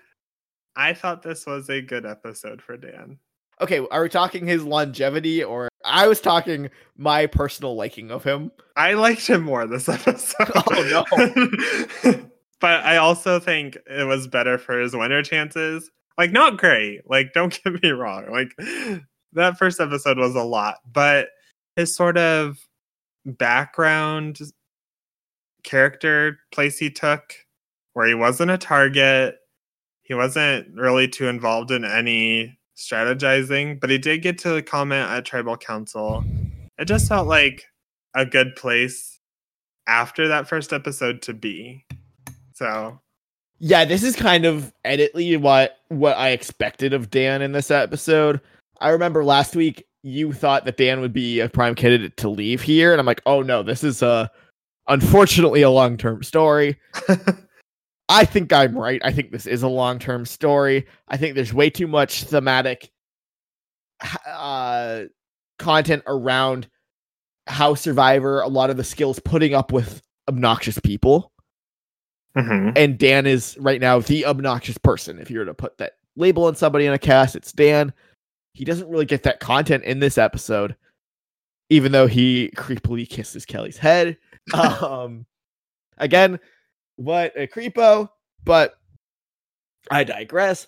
I do think that him being like a losing finalist is absolutely in play right now. Oh, that's an interesting take. Where so Yeah, much content feel- in that first episode is how evil Dan is, but he's surprisingly complex. He gets personal content. He feels like a anti Julie. Like Julie is this heroic, motherly, like we know where she came from. She peed in Central Park. And then Dan is this talent manager who's creepy and it feels but not a lot of complexity in this episode, and it feels like he could be in it for the long haul. That's Mhm. really interesting. I think the Julie thing is actually spot on. Like, what happens when you're given the Julie Rosenberg edit to a Hollywood talent manager in the year 2019? Think this is what you get. Um, it's unfortunate, but I really do think I was shocked that he was just like clued into the majority. You know what I mean? Like, there was no, oh, do we have to worry about Dan? Like, Dan was not even brought up at all. He was just firmly Mhm. safe here. Yeah. I don't know. Yes, Dan is kind of creepy, but at the same time, I'm kind of excited for Dan's trajectory and a season where Dan is a losing finalist. Oh, I think it's so possible. Like, especially because in the preseason he said that his strategy was go to everyone and say i'm rich i don't care about winning i just want to make it the end Hmm. is apparently his strategy from day one he like worships mike white's game in david versus goliath it really like i think it's super possible again i think we're gonna get like a horrible moment with dan Mhm. I really like that is my to the bottom of my heart. I really think that we're gonna get a super creepy related to stripping moment with Dan. And I think he's our losing finalist. hmm. Which I don't know. He could also just be like an antagonist, right? Like he could he be Bradley? Yes. I just think it's so much more likely that he's like a Mike White or a Julie. Which Yeah. Yeah, I think you just sort of you said that though, and it just sort of oh, like that fits. Like that makes so much sense. Mhm. So Because Yeah. he could have been over the top negative in the first episode. He wasn't. And then you also had that content of him and Kel- Kellee being like, well, we're going to be with each other for all 39 days. oh man, yeah. I don't know. To me, it really, he's the one who doesn't get the winner quote. He gets to the end, you know, like, Oh man. Wow. I'm I glad know, that I impressed you. Now I'm more excited. I'm sure we'll get a plenty more uh Yeah. Dan's personal space content. Yeah, especially if he's making out to like losing finalist, I think he could very easily spoil it in my eyes, and I could very easily turn face on Dan. But Yeah, it's like Will Sims. You have like you have to have the content of them being a jerk. like And I think that's one thing is I think the last couple seasons they've had losing finalists that were pretty likable. And I think they've seen Mhm. that backfire over and over again. right, I, I think they're really gonna want a traditional losing finalist, which normally Mhm. has been like reprehensible people. yeah, So uh, watch out for that. Um, and I guess do you have anything else to hear to say about Dan? no, not Cool. for this episode. this next person, I said to this to you before we recorded, I think Jack had the most interesting edit in this episode of anybody Yes, yes, because obviously you have the king, the queen, and the jack, which was a brilliant confessional, by the way. Very, uh, very funny, I thought. But he gets lo- roped into this like villainous three. Jamal and Molly, they're sleeping, they're snoring. But then we get this little confessional by Jack where they're doing yoga, where he talks about how, you know, he doesn't really want to have a desk job. He just wants to chill out and on the beach and do yoga all day to make him way more likable than the other two. yep. And he's also he's not really shown that nefariously once I I feel like there's a point where the three really turns and you can tell we're not supposed to root for them. And it's at that point Jack sort of isn't shown in the same ways Jamal or Molly are. So Agreed. Yeah. yeah, I leave this episode really high on Jack. Like he's my number one contender. I'm not that high, but I'm pretty dang high on Jack. He'd probably be my number two or three. Uh, I'll lock that in a little bit later once we talk about person that I'm very curious about what you think. Mm-hmm. With Jack, this is we always make fun of the idea of like shielding from negativity by enrolling them. Mm-hmm. That school of thought would say that they would not show Jack in this episode. But I think what this is what you actually see. Yes, if you I want think to protect someone. Yeah. I think what we've seen of they'd be like, uh oh, that's what they're doing with Dean. They're just shielding him with negativity 24 7. No, I think this is right where there's evidence against it. It really sort of sets up like, oh, but I still want to root for Jack after this. Mhm. Like, yeah, Molly and Jamal are evil, but like Jack just sort of seems looped in and like, I don't know. he's in the bad group for this episode, but don't forget, he's lovely and nice. Yeah. He rescues puppies all day. I remember Molly's just the glue. Like that's just Mhm. what bonds Jamal and Jack together, so we can get Jack back. and don't forget, I think the single. So I think like I think that confessional by him that kind of exonerates him as like a bad person is very very good for him. But I think the thing that actually makes this a good episode for Jack is Tommy saying again. Tommy, you might remember him as good friend of Jack in the first episode. That Mhm. was kind of gone for most of the episode until you get to the end when Tommy tells Kellee or Janet, I forget which one, that oh, he's got Jack in his back pocket and they can absolutely rope him in after. It reminds us that oh, Jack and Tommy are very very close. Mhm. And to me, this almost reads like a the edit jumped the shark in the first episode. How do you This is- mean? okay, so this is my theory. So in Survivor Ghost Island, we see in the premiere Domenick's in trouble. He's rubbing people the wrong way. Wendell has a lot of power. Wendell goes and saves Domenick's reputation. And then from then on, Domenick's able to flourish as a player, right? Mm-hmm. That relationship seemingly built on the first round. That duo forms there, I think. I think that's a, a thing that actually happened. And then you see it carry throughout. Right. I think Jack was actually Molly's number one ally for the first round. And they showed us a scene of Tommy and Jack bonding in episode one when they were not actually working together very closely. mm-hmm. In this episode, I think we saw where they actually started becoming allies. Molly leaves. I think I'm guessing right after Tribal, Tommy ropes uh, Jack in, and from then on they're a duo. But I think in on the beach, Jack and Tommy are not number one allies until Molly left. Hmm. So I think the edit showed them as a, the the complex duo before they were the complex duo. So then they had to do this weird song and dance to explain where Jack was because Jack wasn't talking about Tommy. Hmm. I think that's that's really interesting. Does Tommy ever say like anything about Jack's really specifically in confessional in this episode? Uh, I- I- he has that scene with Janet where he's like, "I'm going to lose Jack and Jamal." But if he doesn't say anything confessional, that just feels like the best place they could grab content from. Mhm. I don't think he did. Hmm.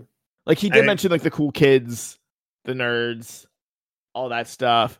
Mhm. But that's the thing, like that's how I'm reading this. That Jack and Tommy are our complex duo of the season. I think that is. I think I'm willing to lock that in. But they were not number one allies from day one. They were Hmm. actually allies from day seven. But the edit to tell the story to casual watchers and everything explained them in episode one. which made it a little awkward, which made it over justify this relationship, which makes it really get. hmm That's my little conspiracy theory there. I think I think it's good. And just it's a lot of pieces to fit in because I'm thinking of all that's happened on Vokai, which really should tell us how like much the complex tribe they are. But you're thinking about like the six, and then this like conga line of Jason was the target. Now Dan's the target. Now Noura's the target. Like all these pieces trying to fit in place, and of course they're all editing around stuff. I think it is a really good take on how things are actually proceeding there. Mhm. Which to me is just it's a sign that like what happens when you have Domenick and Wendell, but they meet at the swap or something. Mhm. Like I think they're like, oh well, we want to justify them as super close so people think of them together. But we also have no content of them together right now, so we kind of have to improvise a little bit and over justify this one moment early on. Yeah. I think that's what we're seeing. Yeah. And I agree. I think Jack is such a high winner contender. So much upside. I'd give him a huge amount of equity. And I'm Mhm. shocked. I'm looking online and it seems like he's not a popular pick. I think if you look at a Edgic chart, it's a really weird start for someone of his archetype. Like two kind of under the radar episodes. Like, but I think they've been like packed with content for under the radar episodes. So Agreed. No, this is the like actually Michelle Fitzgerald had a shockingly amount of content, and I'm air quoting, you know what I mean? Like this Mhm. is the okay, yeah, she wasn't the most visible winner, but everything she said was so complex and thrust in there and felt like I had purpose.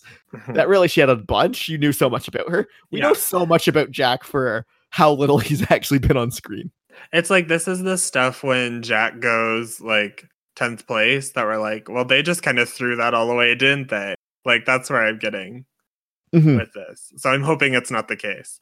And obviously because I have Jack number 1 and not Tommy in this, I think that sort of uh plays my hand, but yeah, I feel really good about Jack and Tommy as a duo looking at Vokai as a complex tribe and putting all the pieces together. So Absolutely agreed. I, I would put a lot of equity specifically on Jack or Tommy. I am in the Tommy camp, but hmm. we'll get We'll to get that when we get there.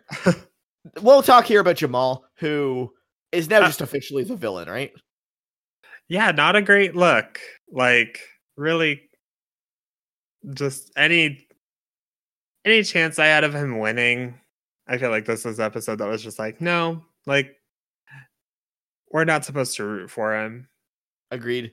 I think I might have Jamal last. He's Huh. there with Dean for me.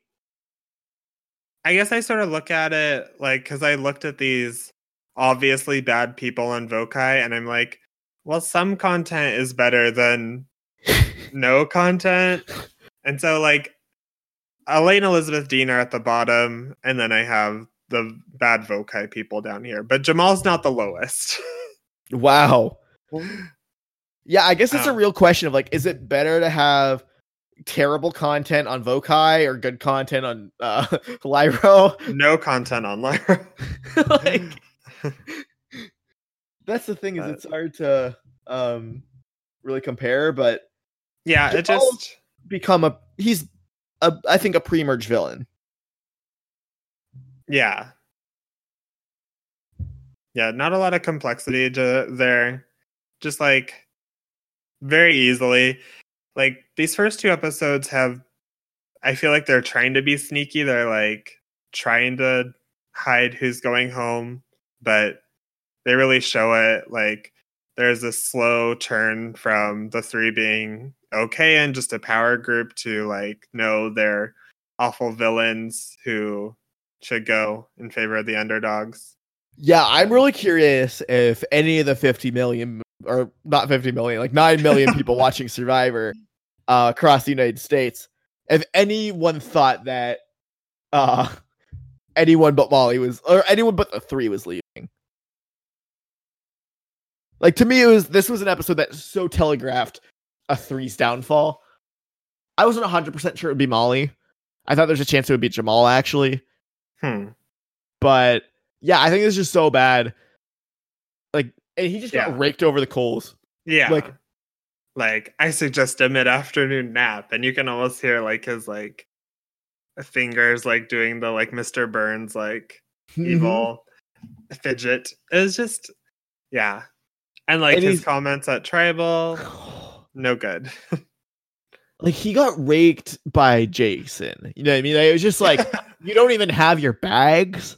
It's like, well, some people need their bags and some don't. Like, what a pompous dick. I'm sorry. Like, imagine like you're Jason and you've been trying to apply this show for 10 years or whatever, and then you're on a trip with Jamal who's just telling you, Oh, you're you're leaving and there's nothing you can do about it. I'm not even bringing my bag. Let's go have a nap. Sorry. oh no. I mean, to Like, be fair, Molly was a super fan though, and then for this to be the way she goes is like, ugh. But Yeah. Yeah, I'm I'm just kind of disappointed. Like I was really high on Jamal preseason. The premiere was kind of like, eh, I don't really see it. And then this episode was just like, well, that's someone I don't feel like rooting for. hmm And I hopefully it gets better. I could see him going far, but honestly, I I would take the under the merge for him. Like I would, I predict him being early mer or early pre merge, prob- probably leaving soon. Yeah, looking at what we've talked about with Vokai, like I think we obviously feel Vokai is majority at the merge, a lot of them going deep. Like I don't see where Jamal fits into that, especially mm-hmm. now. It makes a lot more sense for Jamal to get voted out, and then Jack be like, "All my allies are gone." Yeah. I mean, I don't think it'll be that. I think Jack will flip before Jamal goes. Also true. Also true. I just think it makes so much more sense to have Jack without them. hmm which is I think just very bad for Jamal. Maybe he could make a swap. Like I think that's realistic. Like he could leave on the Yeah. swap. He he could fit in a bunch of spots, but I would put money on pre-merge. Yeah, it's almost the longer Jamal lasts, the worse it is for Jack. Yes, Yeah. agreed with that. So now let's talk about Janet, who had an amazing pre- and then really kind of vanished in this episode. She did get to be shown having some like strategic conversations. She was clearly involved in the plan, which is good. Mhm. But I think this is something that I kind of noticed last week where she had such a good episode about proving herself and showing who she really was. That's the end of a story. Like that's the beginning and end of a story. She's the 1st Mhm. the older woman who's kind of kooky, who proves them wrong, and she needs a she needs a second act. She doesn't have it. I don't think she's that like like does that mean you think she's going pre-merge then or No. Okay. I think she feels like a older lady losing finalist who isn't a losing finalist. Mhm. like they don't they don't make her the Julie where she's I guess they kind of did but like it it just doesn't work out here. She feels she feels like she fits into that majority but is like a early finale boot. That seems reasonable, honestly. I don't know with Janet. To me, I really ne- like. I feel like I would bet bet that she will get a second act, but I can't properly assess where she's going because I think her primary story's over, Yeah. and it's just one of those things where okay, she proved herself, so now who who is she? We know Mhm. she's a badass, but that's it. I need more. I need a second part to this story. And it's not there yet. This episode didn't provide it. I don't think that's an indictment. I think that's fine. I think I would give her till episode four to have a second part. She's really just in this bizarre spot where the the premiere really reassured that she's doing good for this tribe.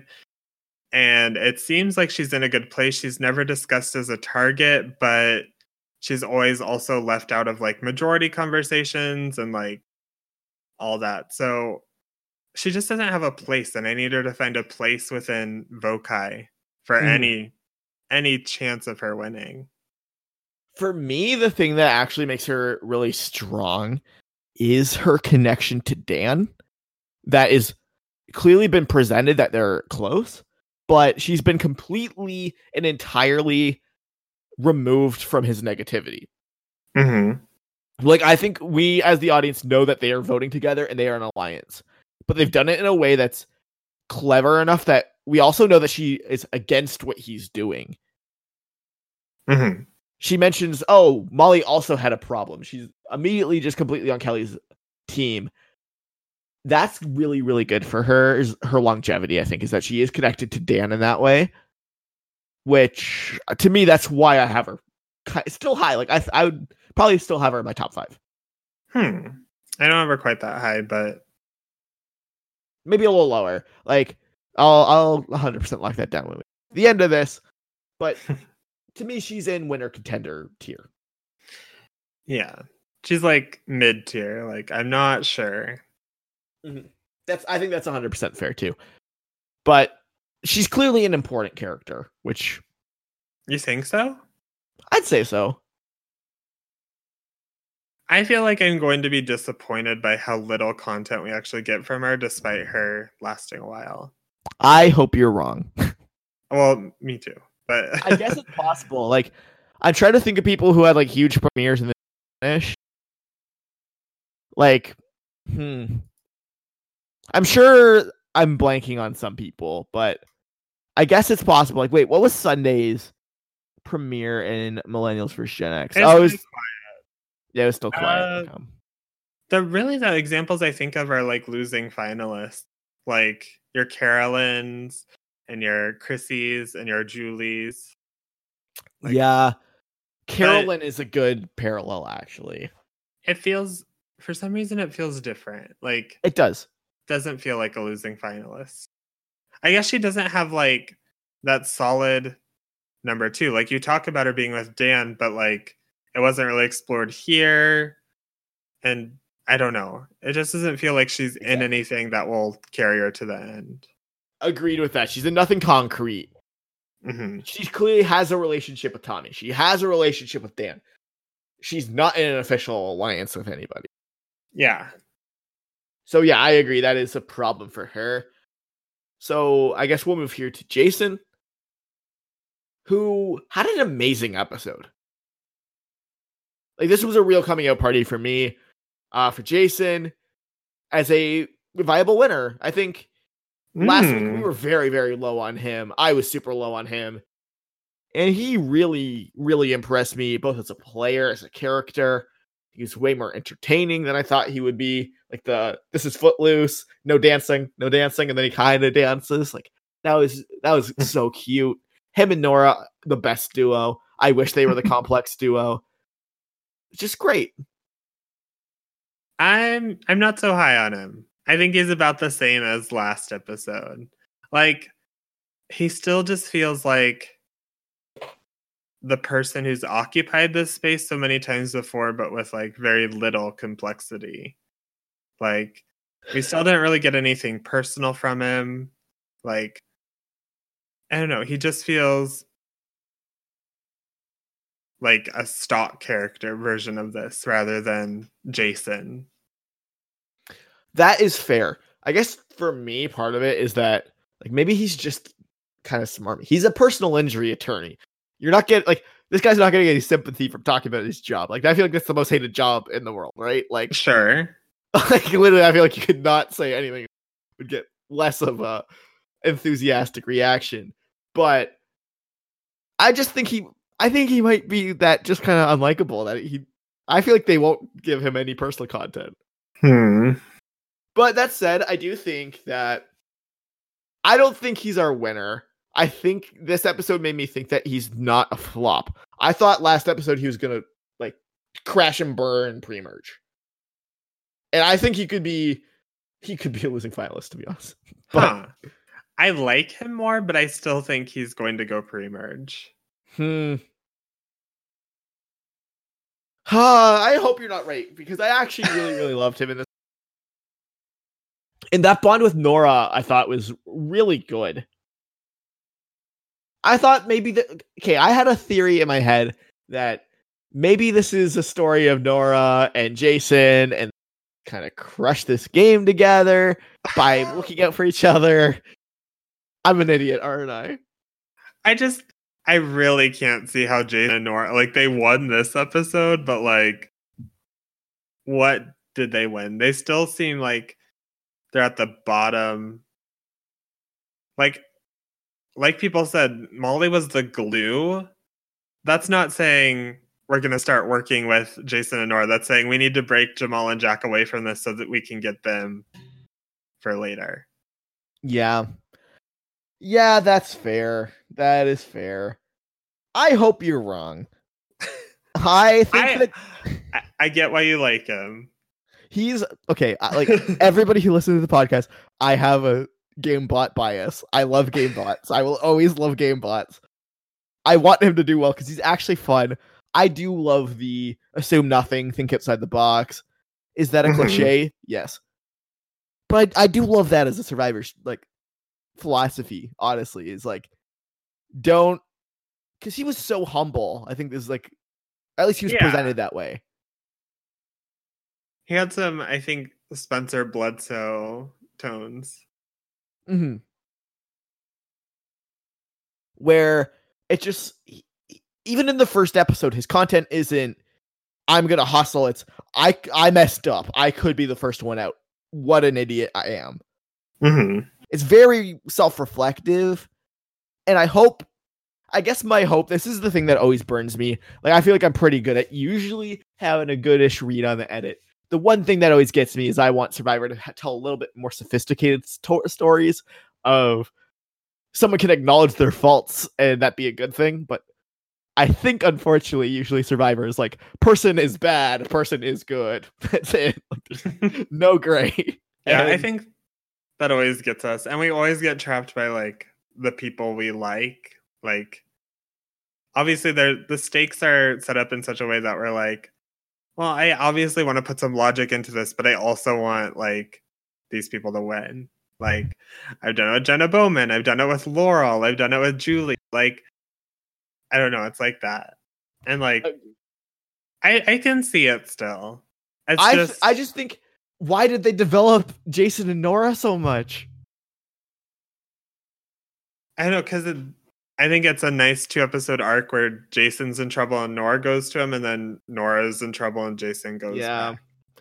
And like I don't know, after the Gabby and Christian fiasco, where when Gabby needs help, I help her, and when I uh, she needs help, I or vice versa, whatever it is.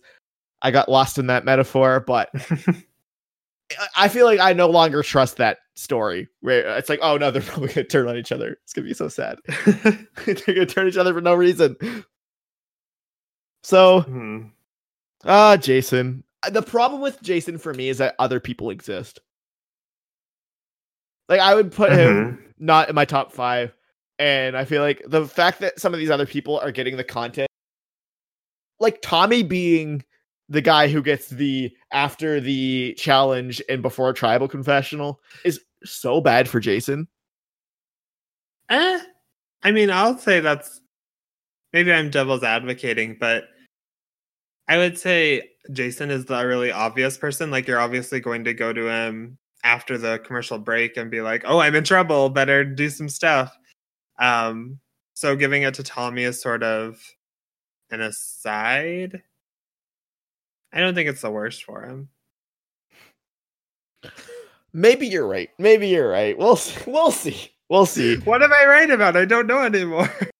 it's hard to know, right?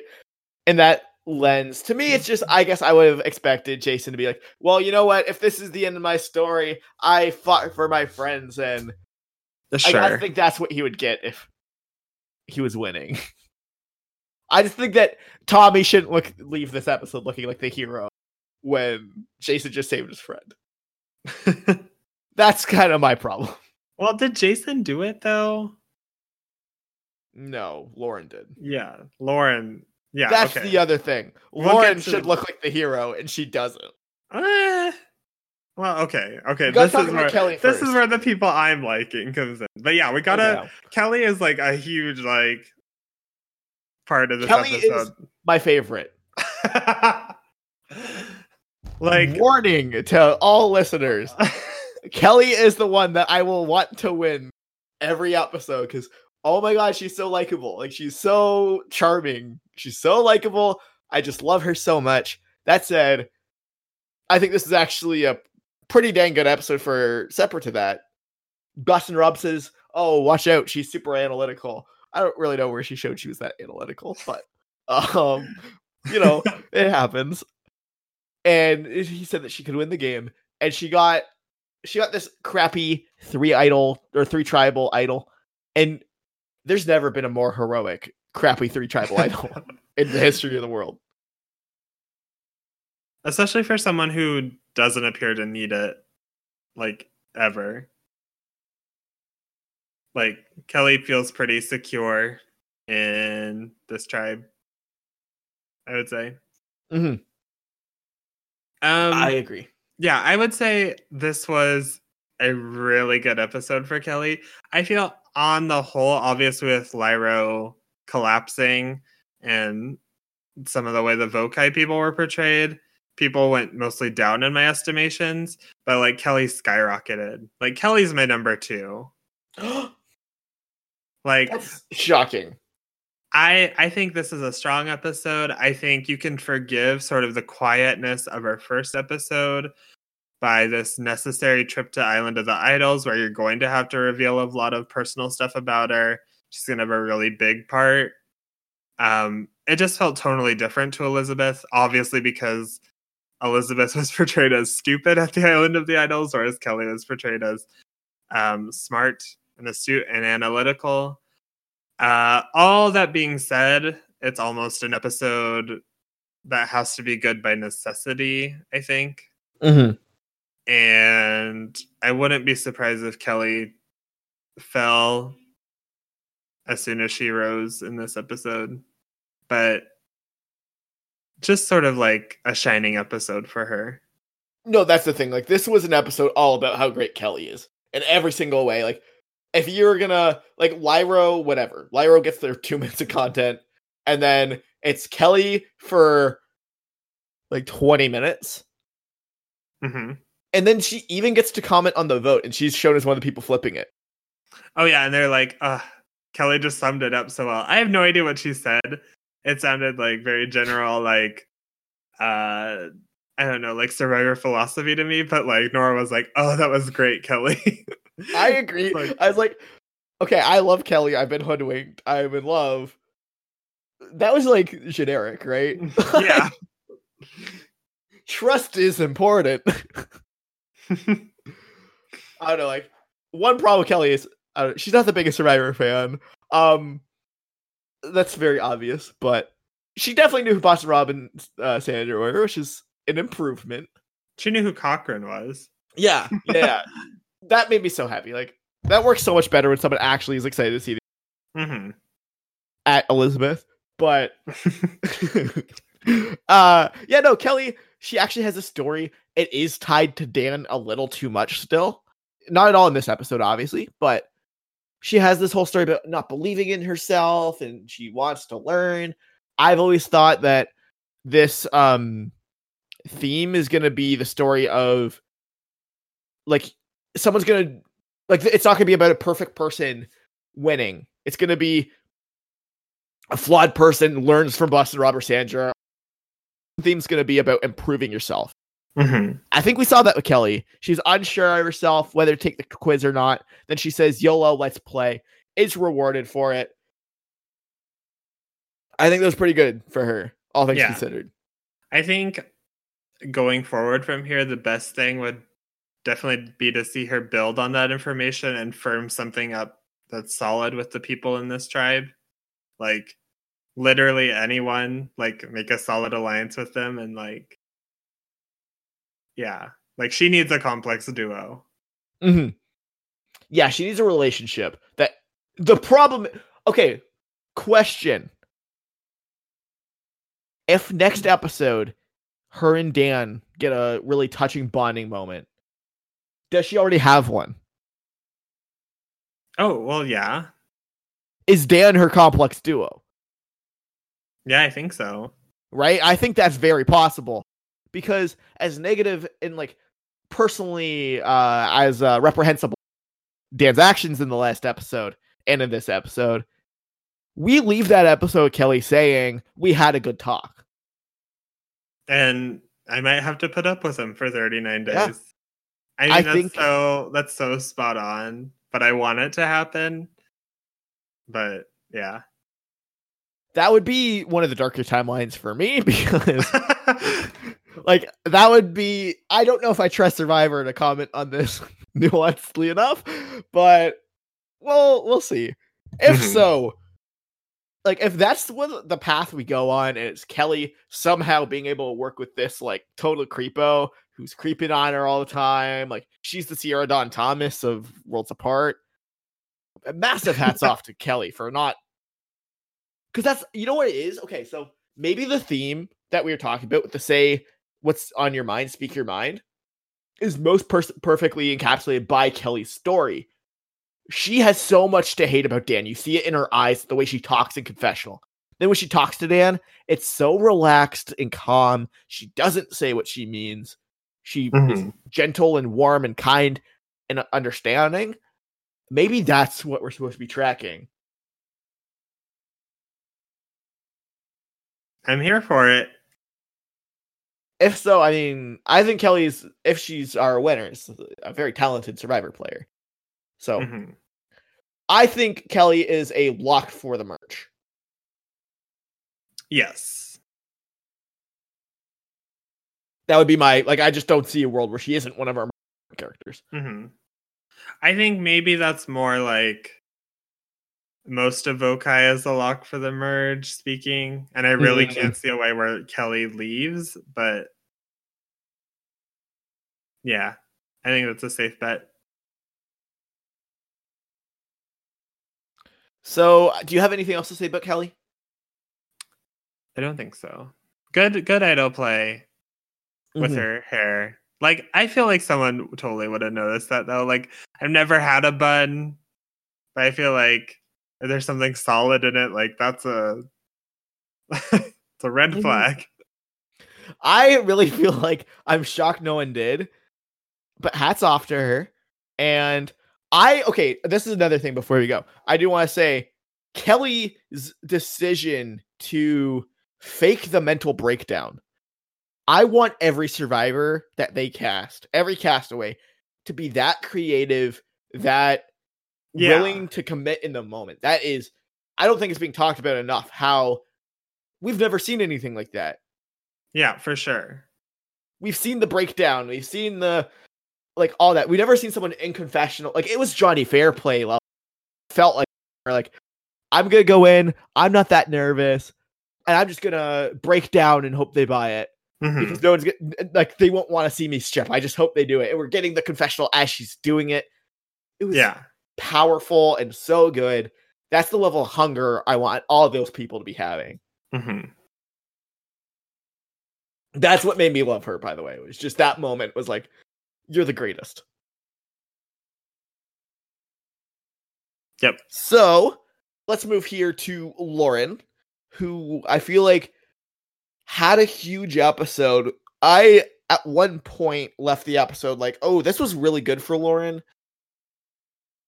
On more reflection, I don't think it was a very good episode for her winner chances. It gave me way too much one of my favorite survivors ever, Michelle Schubert vibes Hmm. from. Millennial First Gen X. Yeah. Lauren might be my Jason, where I like like her so much. I'm like, look at all these good things that happened. Like, she was obviously shown as like the spearhead of the anti Molly campaign, which I think is a weird place for it to come from.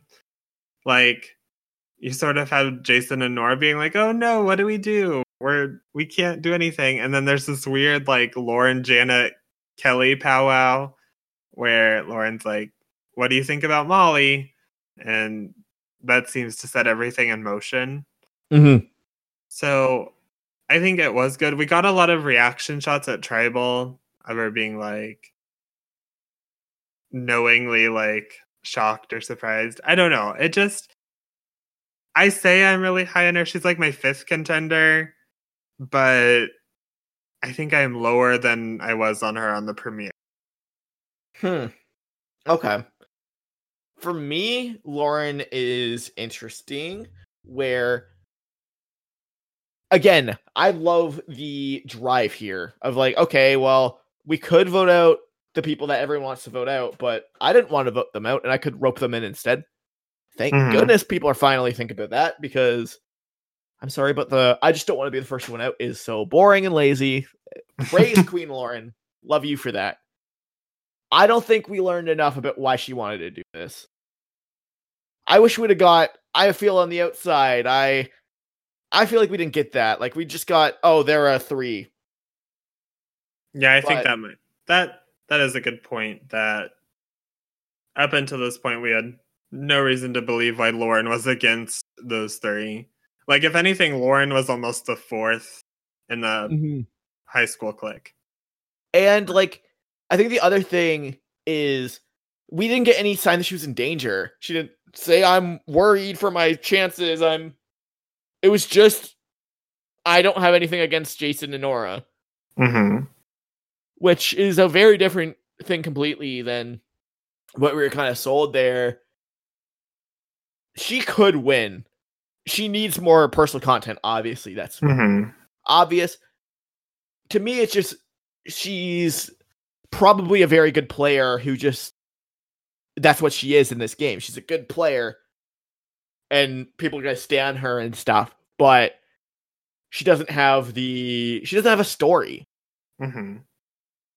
Yeah, very good confessionals, very good play, but yeah, she needs something to like sort of put it all together with.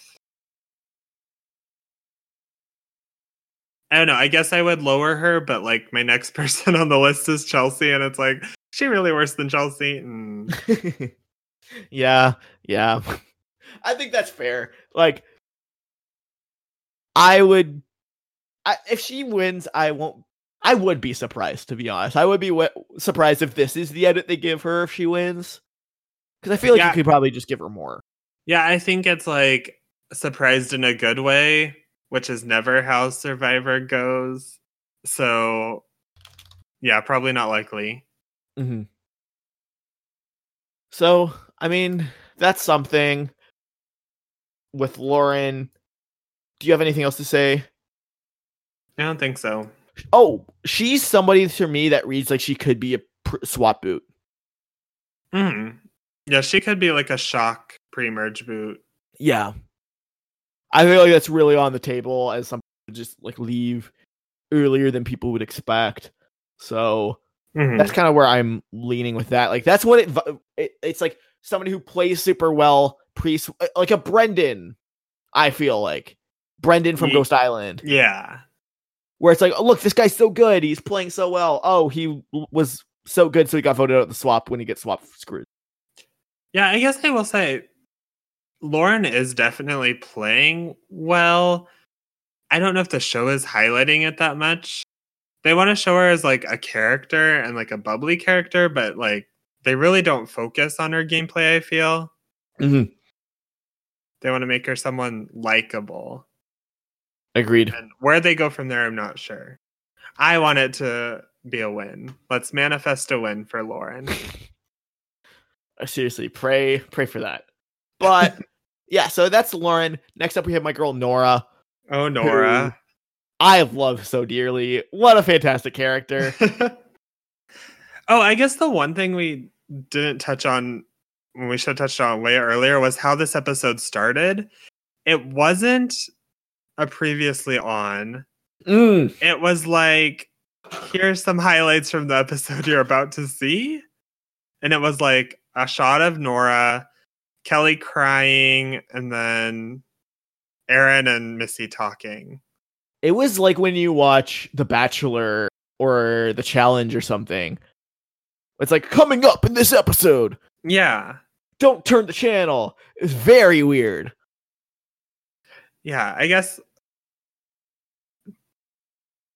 Do you feel that has ramifications on like the stuff that happened in episode one didn't matter? Or like, is it just they wanted to show a little bit, but they didn't have enough time to really warrant a ton because of Island of the Idols? i think we're seeing them be a lot more time conscious hmm in the last two seasons right last season we saw a lot of no previously on Yeah. That's because the game didn't end up mattering, but Oh. it is a thing, right? Like, I if something really, really important happened that they needed the audience to know, they'd probably Yeah. have one. I think because you got to think like with that Jeff Probst narration, you need a lot of time there to be like, this is what happened. But if you just show like three quick blips of what's going to happen, that's like the compromise to make. So yes, like that took eight seconds versus yeah, a minute. Because Jeff has to be like, two tribes marooned on beaches, island of the idol. Uh, Elaine was in trouble, but Ronnie Yeah. was sent home. Like But, it, like- t- it took me longer to say that than the actual preview we got. And then even like if they cut out all the superfluous stuff, if they cut out previously on Survivor, if they cut out the the two tribes, whatever, then what it'll be is Tommy and Jack became friends and Molly was observant or whatever. So it would just be stuff that's so in your face, I because it has to be long enough that there's some stuff that isn't so oh this is they're telling us the winner story. Because that could Yeah. be where it gets right? It's like oh tommy and jack are good friends. That's all you need to know but Uh, my truth is that I would focus on Lauren. So, agreed. So i hope lauren gets more content i she's my pick for the person who will get robbed she's the one that they're telling us is a good player and did, doesn't get a chance to play as much survivor as they wish mhm. yeah. So let's move again here to Noura, uh, who again I love had a weird episode, complex episode, too much dancing. Too much dancing. She's just like what a person. Like it's like how do people get on Survivor and still act like that? And it's not even like oh, but they just like you can't hide the real you forever. Like if who is who is this the real person of like I don't know. I really, I really enjoy her. Like higher than the invisible trio of Lairo. Like Yeah, if this, I would love for this to turn into a win. That would be amazing. Um, but uh, one thing that is kind of interesting is if you look at all the relationships in the game, and if we view the game as there's teachers and there's students, Noura's Mhm. absolutely a student. I mean, okay, she's a yoga teacher. She's like all the other yoga teachers. We we learned that, but you can kind of view the narrative as Jason teaching Noura how to be a survivor player in this episode, right? That's kind of the arc of the episode is Jason's like, "Okay, Noura, I get it. You're right. These people are lazy. But Survivor's not about telling people that. Survivor's about chilling out, being yourself, being cool, calm, and collected, and putting up with them. That's what you have to do, Noura. Hey, Noura, we're we're good now. We've saved ourselves. And then she starts dancing, mm. and he's like, No, you no dancing. You don't congratulate like you don't celebrate until after it's done. We got a job to do. We can't let people see. It's him teaching her how to be a okay survivor player. Her arc could be kind of long term, where she's the Matthew from Amazon. She's the student to J- like, uh, Mr. Lookalike Rob Cesternino, according to himself. he did, he did kind of look like Rob Cesternino at Tribal. Yeah, he did actually. At Tribal, I saw it. At Tribal, I saw it. Um, but th- it could be that arc. You know what I mean? It could literally be that story. But I guess wouldn't you say that Noura taught Jason first in the first episode? You Or teach me and I'll teach you, Pokemon. Uh, like I mean, I think that that's probably that's actually the theme. But I don't know. I think that's really good for her that she's a willingness to learn. I yeah, I think that is a good like if you're looking for positives in this, I think that is a good. And I guess that is a lot of content you're not going to just throw away. Like Mhm. I don't know. It was a very touching story. I I think the longer Jason, the better it's gonna be. hmm But th- that might just be my selfish viewing. I think that I guess my take is she'll be here way longer than she really should. Yeah. Because you're right. Like, what kind of person is this? Where did they find her? Because I believe she's not a Survivor fan, if I correctly. I don't think so. So they just found this girl somewhere. Like that's the bizarre thing. like they met this girl enough to see her weird, quirky side, which hmm just out of nowhere, which Yeah. I think is really fascinating. Yeah, I think in the preseason, Jeff is like, yeah, I knew I wanted this girl within five minutes of casting, which, okay, Jeff, you say that about like everyone. Um, I think you said that about Dean, so you're Mhm. clearly an unreliable narrator. But yeah, I think there's something to her. And I think Yeah. she could last longer than she might we might expect. She, I, I did like that. Jeff Probst was like, "Could she do well? Maybe, probably not." that was that was funny, and I'm sure they're shocked because I think she, I, my prediction again makes the merge. I guess the thing is, as soon as Jason's gone, she's gone. Is my one problem with her. I guess she could have some Natalie Anderson upside. hmm. Let me think that. Like, could Jason be her Jeremy? Could she be Natalie Anderson? Okay, so Jason's her Jeremy, she's Natalie Anderson. I was wondering if you were going the opposite way. Ooh, no. I think it's. I think it's the other way. Okay, I think. okay. I think it is the. And I think she's well, I don't know.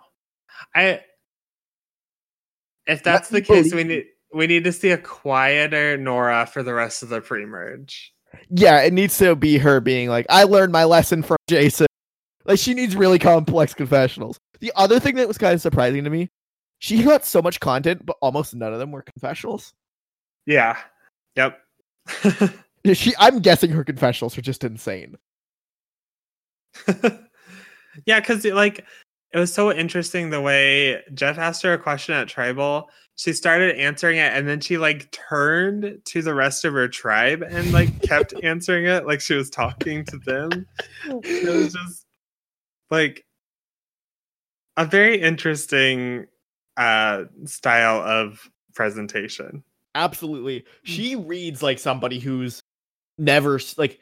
It actually reads like she's never seen Survivor in the way that she doesn't realize like what it's presented like. You know what I mean? Like that's how that reads to me. Is Yeah, that's it true. Yeah. to the group. That doesn't happen.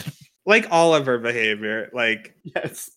like Jason's trying to get her to stop dancing because he knows like not only like is that if that gets seen is it a bad look, but like just how that's portrayed on TV.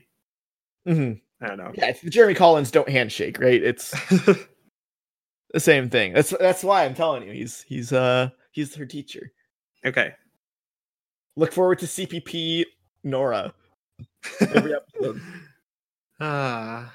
Okay, that brings us here to who I think, and the internet seems to be with me here, that Tommy might have top five best ever first two episodes of anyone. um yeah, this is a spicy one. Uh do you want to make the case first or do you want me to try and dismantle? I will make okay. You went so spoiler alert. Joe went down on Tommy. I went. I he was already my number one. He went up. So I'll start, Okay. and then you can dismantle as you wish because you're wrong. So Tommy, again, what I said about the Jack conspiracy theory, I am operating under. So I believe that we're seeing the Seven Samurai uh thing of he's assembling his army. I think we're that's the story. I think if you actually boil uh Vokai down, kind of what we're seeing, he's gonna rope in Jack and Jamal. I think that's what we're gonna see. He's gonna we're gonna have a scene of him roping in Janet. All that. I think that's what we're gonna see. I think that's what Vokai is. It's the start of Seven Samurai. I- additionally to that, he has that rice hat on. I mean, it, he looked like Seven Samurai. Um, so that's one really, really good thing in his favor. We know so much about this guy, like absurd amount about this guy. We know uh, uh, what he does. Like he's in love with his girlfriend. They're getting married. we know what kind of player he is. He's somebody who's not gonna. He's always gonna pick himself over anyone else. We know that he is close to Jack. We know so much about him in every single facet. additionally, he gets content in all the good places. He gets content right before the commercial break, right before tribal. For some reason, he's edited as the swing vote here. Again, it's a little weird, but we get to see okay, he ends up being okay with it. I think that's all so good for him. He I feel like they're just telling us he's the best player. He's the best player. He's the best player. It's so Wendell to me, where they're just like, they don't want us to breathe for a moment without telling us, oh, by the way, Wendell's a fantastic survivor player. That's my case for Tommy, is his story is so long term. He's abs- I would say he's absolutely in the final six. I will say yes, he does feel very Wendell-y in that I sort of had the same trajectory where Wendell sort of slouched and I was like, I don't know. And then I was proven wrong. So I am very afraid of that. However, I I don't know, I came out of this episode. I initially had Tommy, I think, either second or first still after it, but I was already like, eh. And I mean he's only third now. So it's not the hugest drop. But I would say it's more likely that Tommy is the Lauren O'Connell of this season where he looks good at first, but things start to break down. I think if you look at this episode, you sort of saw Lairo getting no content, and then it would go back to Vokai and Vokai and Vokai and Vokai. But all throughout the first half of it, up until the immunity challenge, there was no Tommy. Like Tommy wasn't in any of the scenes. And that's always a big red flag for me. I feel like people need content consistently throughout. And it's just one episode, it could easily rebound. The second thing was once he did develop after the immunity challenge, and there was a lot of content there, it was a lot of content saying, Wow, going for Molly is a huge move. I don't know if we should make it. I'm going to lose Jack and Jamal. This seems bad. And it's one thing for that to happen, and then you sort of see him shift on that. I don't think we ever saw him shift. I feel like he sort of carried that. I don't know. Maybe we should not make such a big move on the first part and just go for Jason or Noura. And I didn't think that's sort of what convinced me that maybe it won't go. Maybe Molly won't go home here because Tommy's not saying it. So I can't imagine Tommy being wrong, but then he was. So it feels like someone we're supposed to put a lot of focus on, but someone who's not always present and not always right. And so I think he's a big character. I think you're probably right that he makes it far, final six, but I don't think he's our winner. Okay, so my problem with what you're saying there is I think that there is a distinction between I don't know if the right answer is this one or this one. He wasn't I'm trying to think of a good example. Um, he wasn't Jamal saying, "There's not even a possibility that Molly's going home." Blah blah blah. Jason, you suck. He wasn't against Molly going home. He was trying to find the right crew, and obviously they shield who's going home as much as they can. So they have they show him that he's wavering on both sides, and then because he votes the way that we assume, okay, he went with that way. I feel like that's fine. I feel like swing votes, you know, they're they're trying to make their their mission statement number one is make an entertaining episode every week. Hmm. Second is care about the long term stuff. To me, I feel like okay, it makes sense to throw Tommy there to give him something to do, to also distance himself from the negativity of the three. Like mm-hmm. you'd think after episode one that the king, queen, and Jack would be Tommy Molly and Jack if you were just watching episode one. Mm-hmm. But it's Jamal.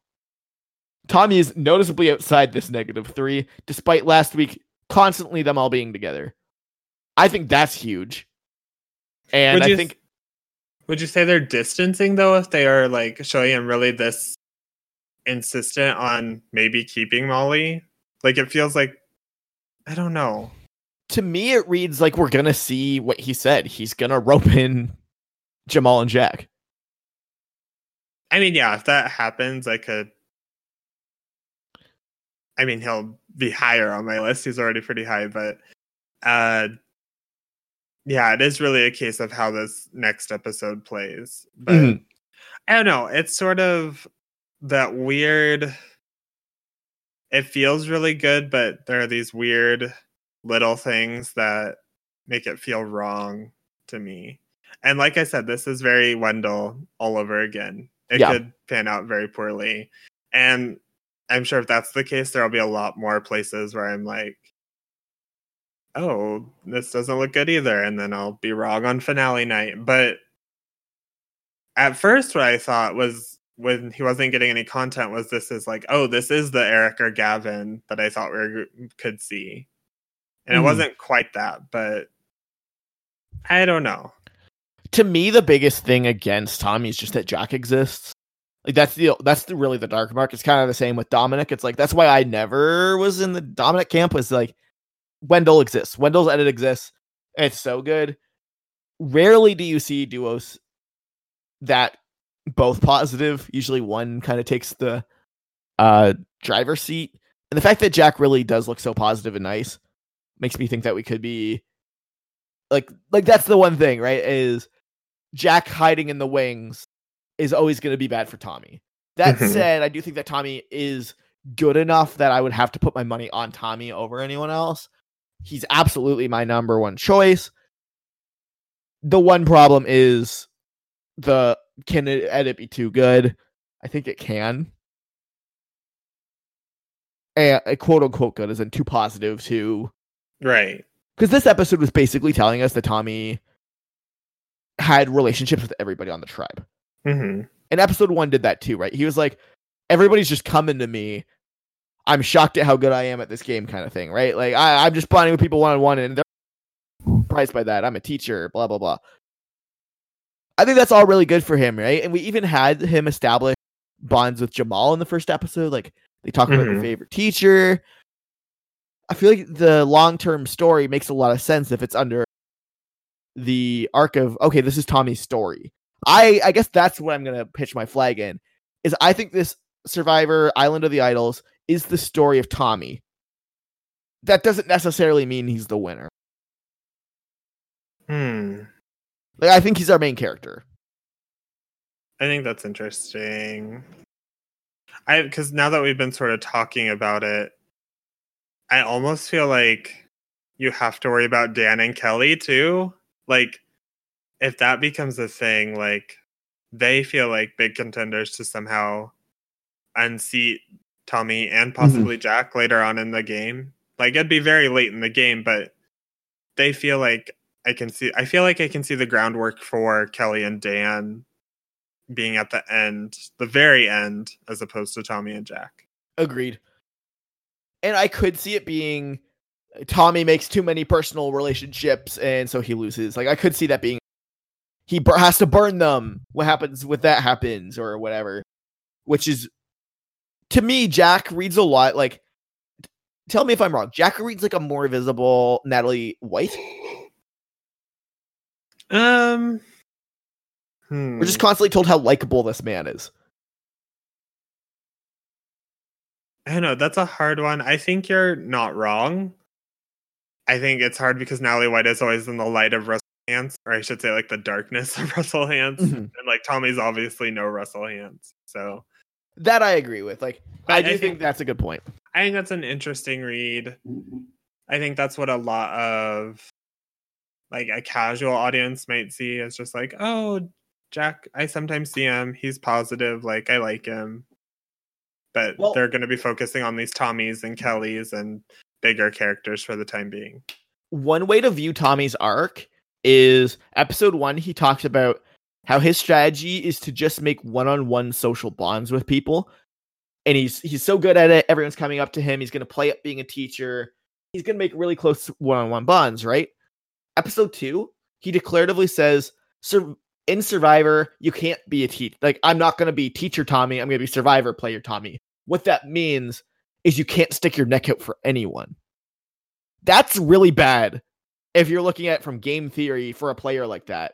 If he's somebody who's never going to stick up for people, but he's making these really close bonds, that's how you that's how you get losing finalists that are good players.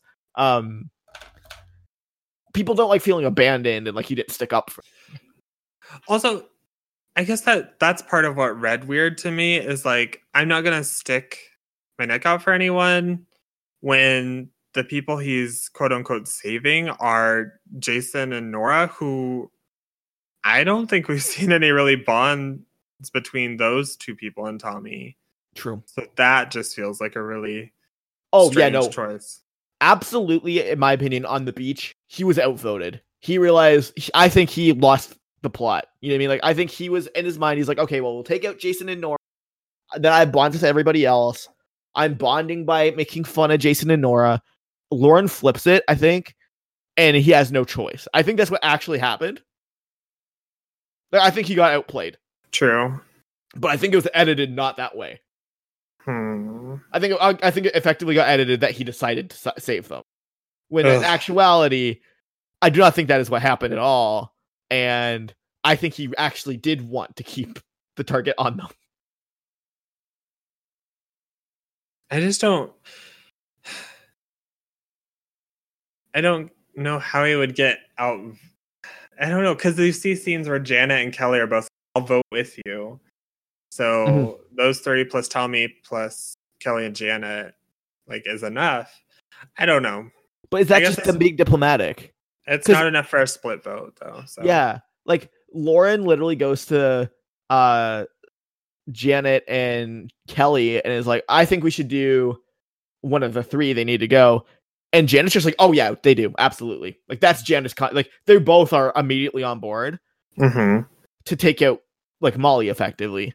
And then we just kind of see I think them trying to placate Tommy, being like, "No, no, no, if you want to do that, we will, but we really want you to do this." Is how I read that. Hmm. Like I think that's the scenes we were getting and then we actually got, "Oh, Tommy's going to decide what happened." Which that's what makes me so high on him. Is I think he I think he lost this round, but got a good edit about it. So that's my take. That said, I do think Tommy will be here at least till finale. Oh, for sure. Maybe, maybe like a Christian, like Yeah, yeah, almost there, but for a while. Yeah. like, he's long- in Endgame. In Endgame, Yeah, yeah. He could be merge boot. Like, like obviously that's always a possibility. If if it's Jack's Jack's actually the character or whatever, but Uh, I would even say probably not merge boot. I think I agree. Like I think I would put ninety percent odds on him being final eight. I would say confidently. Like terrible if I'm wrong, and he is the merge boot, but also like kind of exciting because he's fun, but he's like kind of boring. Like I don't need Yeah. another Tommy winning. It's like, and to me, he's one of those people that like I picked him as my winner pick preseason because I'm like, this guy is so much smoother and more charismatic than everyone else. Like, same with Wendell. It's like it's, he's so Wendell, where it's just like he's so smart, but nonchalant about it and chill, and you just want to like the guy. Mm-hmm. We've had a lot of those winners recently that they're just like, oh, they're the they're the cool guy that you want to be friends with. So I don't know. Do you have anything else on Tommy? I don't think so. So that brings us here to our last person, Molly, Rip oh, Queen. Molly. What a turn. Like just the way they slowly like developed her to where like at first she was against Noura and it was like, yeah, I kind of get where Molly's coming from. And then she was just like slowly, slowly becoming more evil. And Mhm. like, yes, please send Molly home. hmm I feel bad that she got the Parvati stuff, but my hot take here on the beach, I'm guessing Molly was actually just really bad at the game. I think they edited this as this huge flip, and I'm guessing Molly was just really awkward and bad. To me, in the Hmm. preseason, I thought that she came off kind of. She thought I thought her and Chelsea both came off this way as they thought they were a little cooler than they were. I think they thought they were more charming than they were. And they definitely had this like awkward holier than thou streak that I thought really would Mhm. hurt her. And I'm guessing that's what actually happened is because it's not a flip if you get voted out on the first tribal. Hmm. I don't know if I believe that. I mean, I guess if you're technically saying there's no vote to like Yeah, I mean, yeah, whether it was always a flip, but like I don't know. My guess is that Lauren was always planning on saving Jason and Noura, but she didn't pitch the idea until they lost the challenge. Hmm. But the ruminations and machinations and stuff were place kind of. She was slowly marketing it. But you always have the fake vote. You know I mean like that's like Survivor 101 is you have the person that you're fake voting out if you lose. Probably and then you get to it and you're like, you know what? That's the easy option. Let's do something bigger. That's how I read this. And I'm guessing Molly just like turned them off. I feel like she's probably a lot more like Jamal than we saw. Yeah. Yeah, I wrote preseason that like she can't be too negative or backstabbing. She wasn't backstabby, but like the negativity slowly creeped in and yeah, that was sort of the death knell for her. I also wrote that she should have a really strong premiere, which I mean, we saw that she was observant, but otherwise there wasn't much there. So Yeah, I thought it was not a great introduction. And she also told us the story about the Patriots and the Jets. yeah, Yeah. So I guess Jason and Noura were the Jets and Molly was the Patriot all along. Wow, no, you're absolutely right. Yeah, so at this point, audience, subtitles are ironic, I think, is something you have to I need to factor into. Molly is the observant one, completely blindsided. Molly talks about how great underdogs are and then is an obnoxious overdog. And gets voted out for it. Hmm. I think That's that's something interesting. Yeah, that's gonna be an interesting thing for me to pay attention to. Because I like watch all my other TV shows with subtitles, so I'm used to it, but I don't watch Survivor with subtitles. So like Same. the ones that do pop up, I don't read. Because I'm like oh, really? Yeah, like I can usually I'm usually able to see it. So I often miss where there's subtitles and stuff like I that. also so. watch most things with subtitles because I, I have bad hearing, I guess. Uh, I'm frequently like, what did they say? Uh, maybe it's the Canadian, uh, all you Americans with accents. I can't tell what you're saying, but um, yeah, no, like with Molly, I feel like with her, the story of like I mentioned earlier, Molly getting the Parvati treatment is bad for the woman theme. I think that's something to remember. Is on this on this tribe they just voted out the girl who was nervous about Dan touching her weirdly.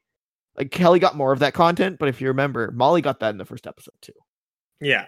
So Dan won this vote, right? Like Dan got rid of uh someone who was uncomfortable with him. Obviously, we didn't get that part because Molly was our villain this time. But I think that's something important to note is I don't think the female theme's on this tribe.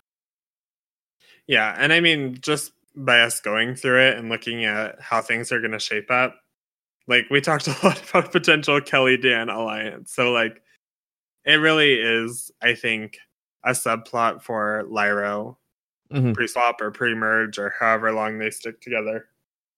Absolutely agree. And so that's our that's the Vokai tribe. Rip Molly. Sad. It's always sad to see like super fans leave early Yeah. for me. That said, I- I feel to me she reads like the super like I feel like she was probably a lot more like Jacob Derwin than we saw. But well, I digress. Is it at least exciting for the show to present two boots who don't seem typical? Like, I think if you think about last season, we had Reem and then Keith, who both Mm-hmm. sort of the show at least made it look like they dug their own graves, and even Chris to an extent, if you think about that. Yeah. Whereas this time it was like very uh, they presented very shockingly. I'm like, oh, the underdogs are winning. So No, that's absolutely true. And if you look at all the people who are in danger on these tribes, none of them are the old people.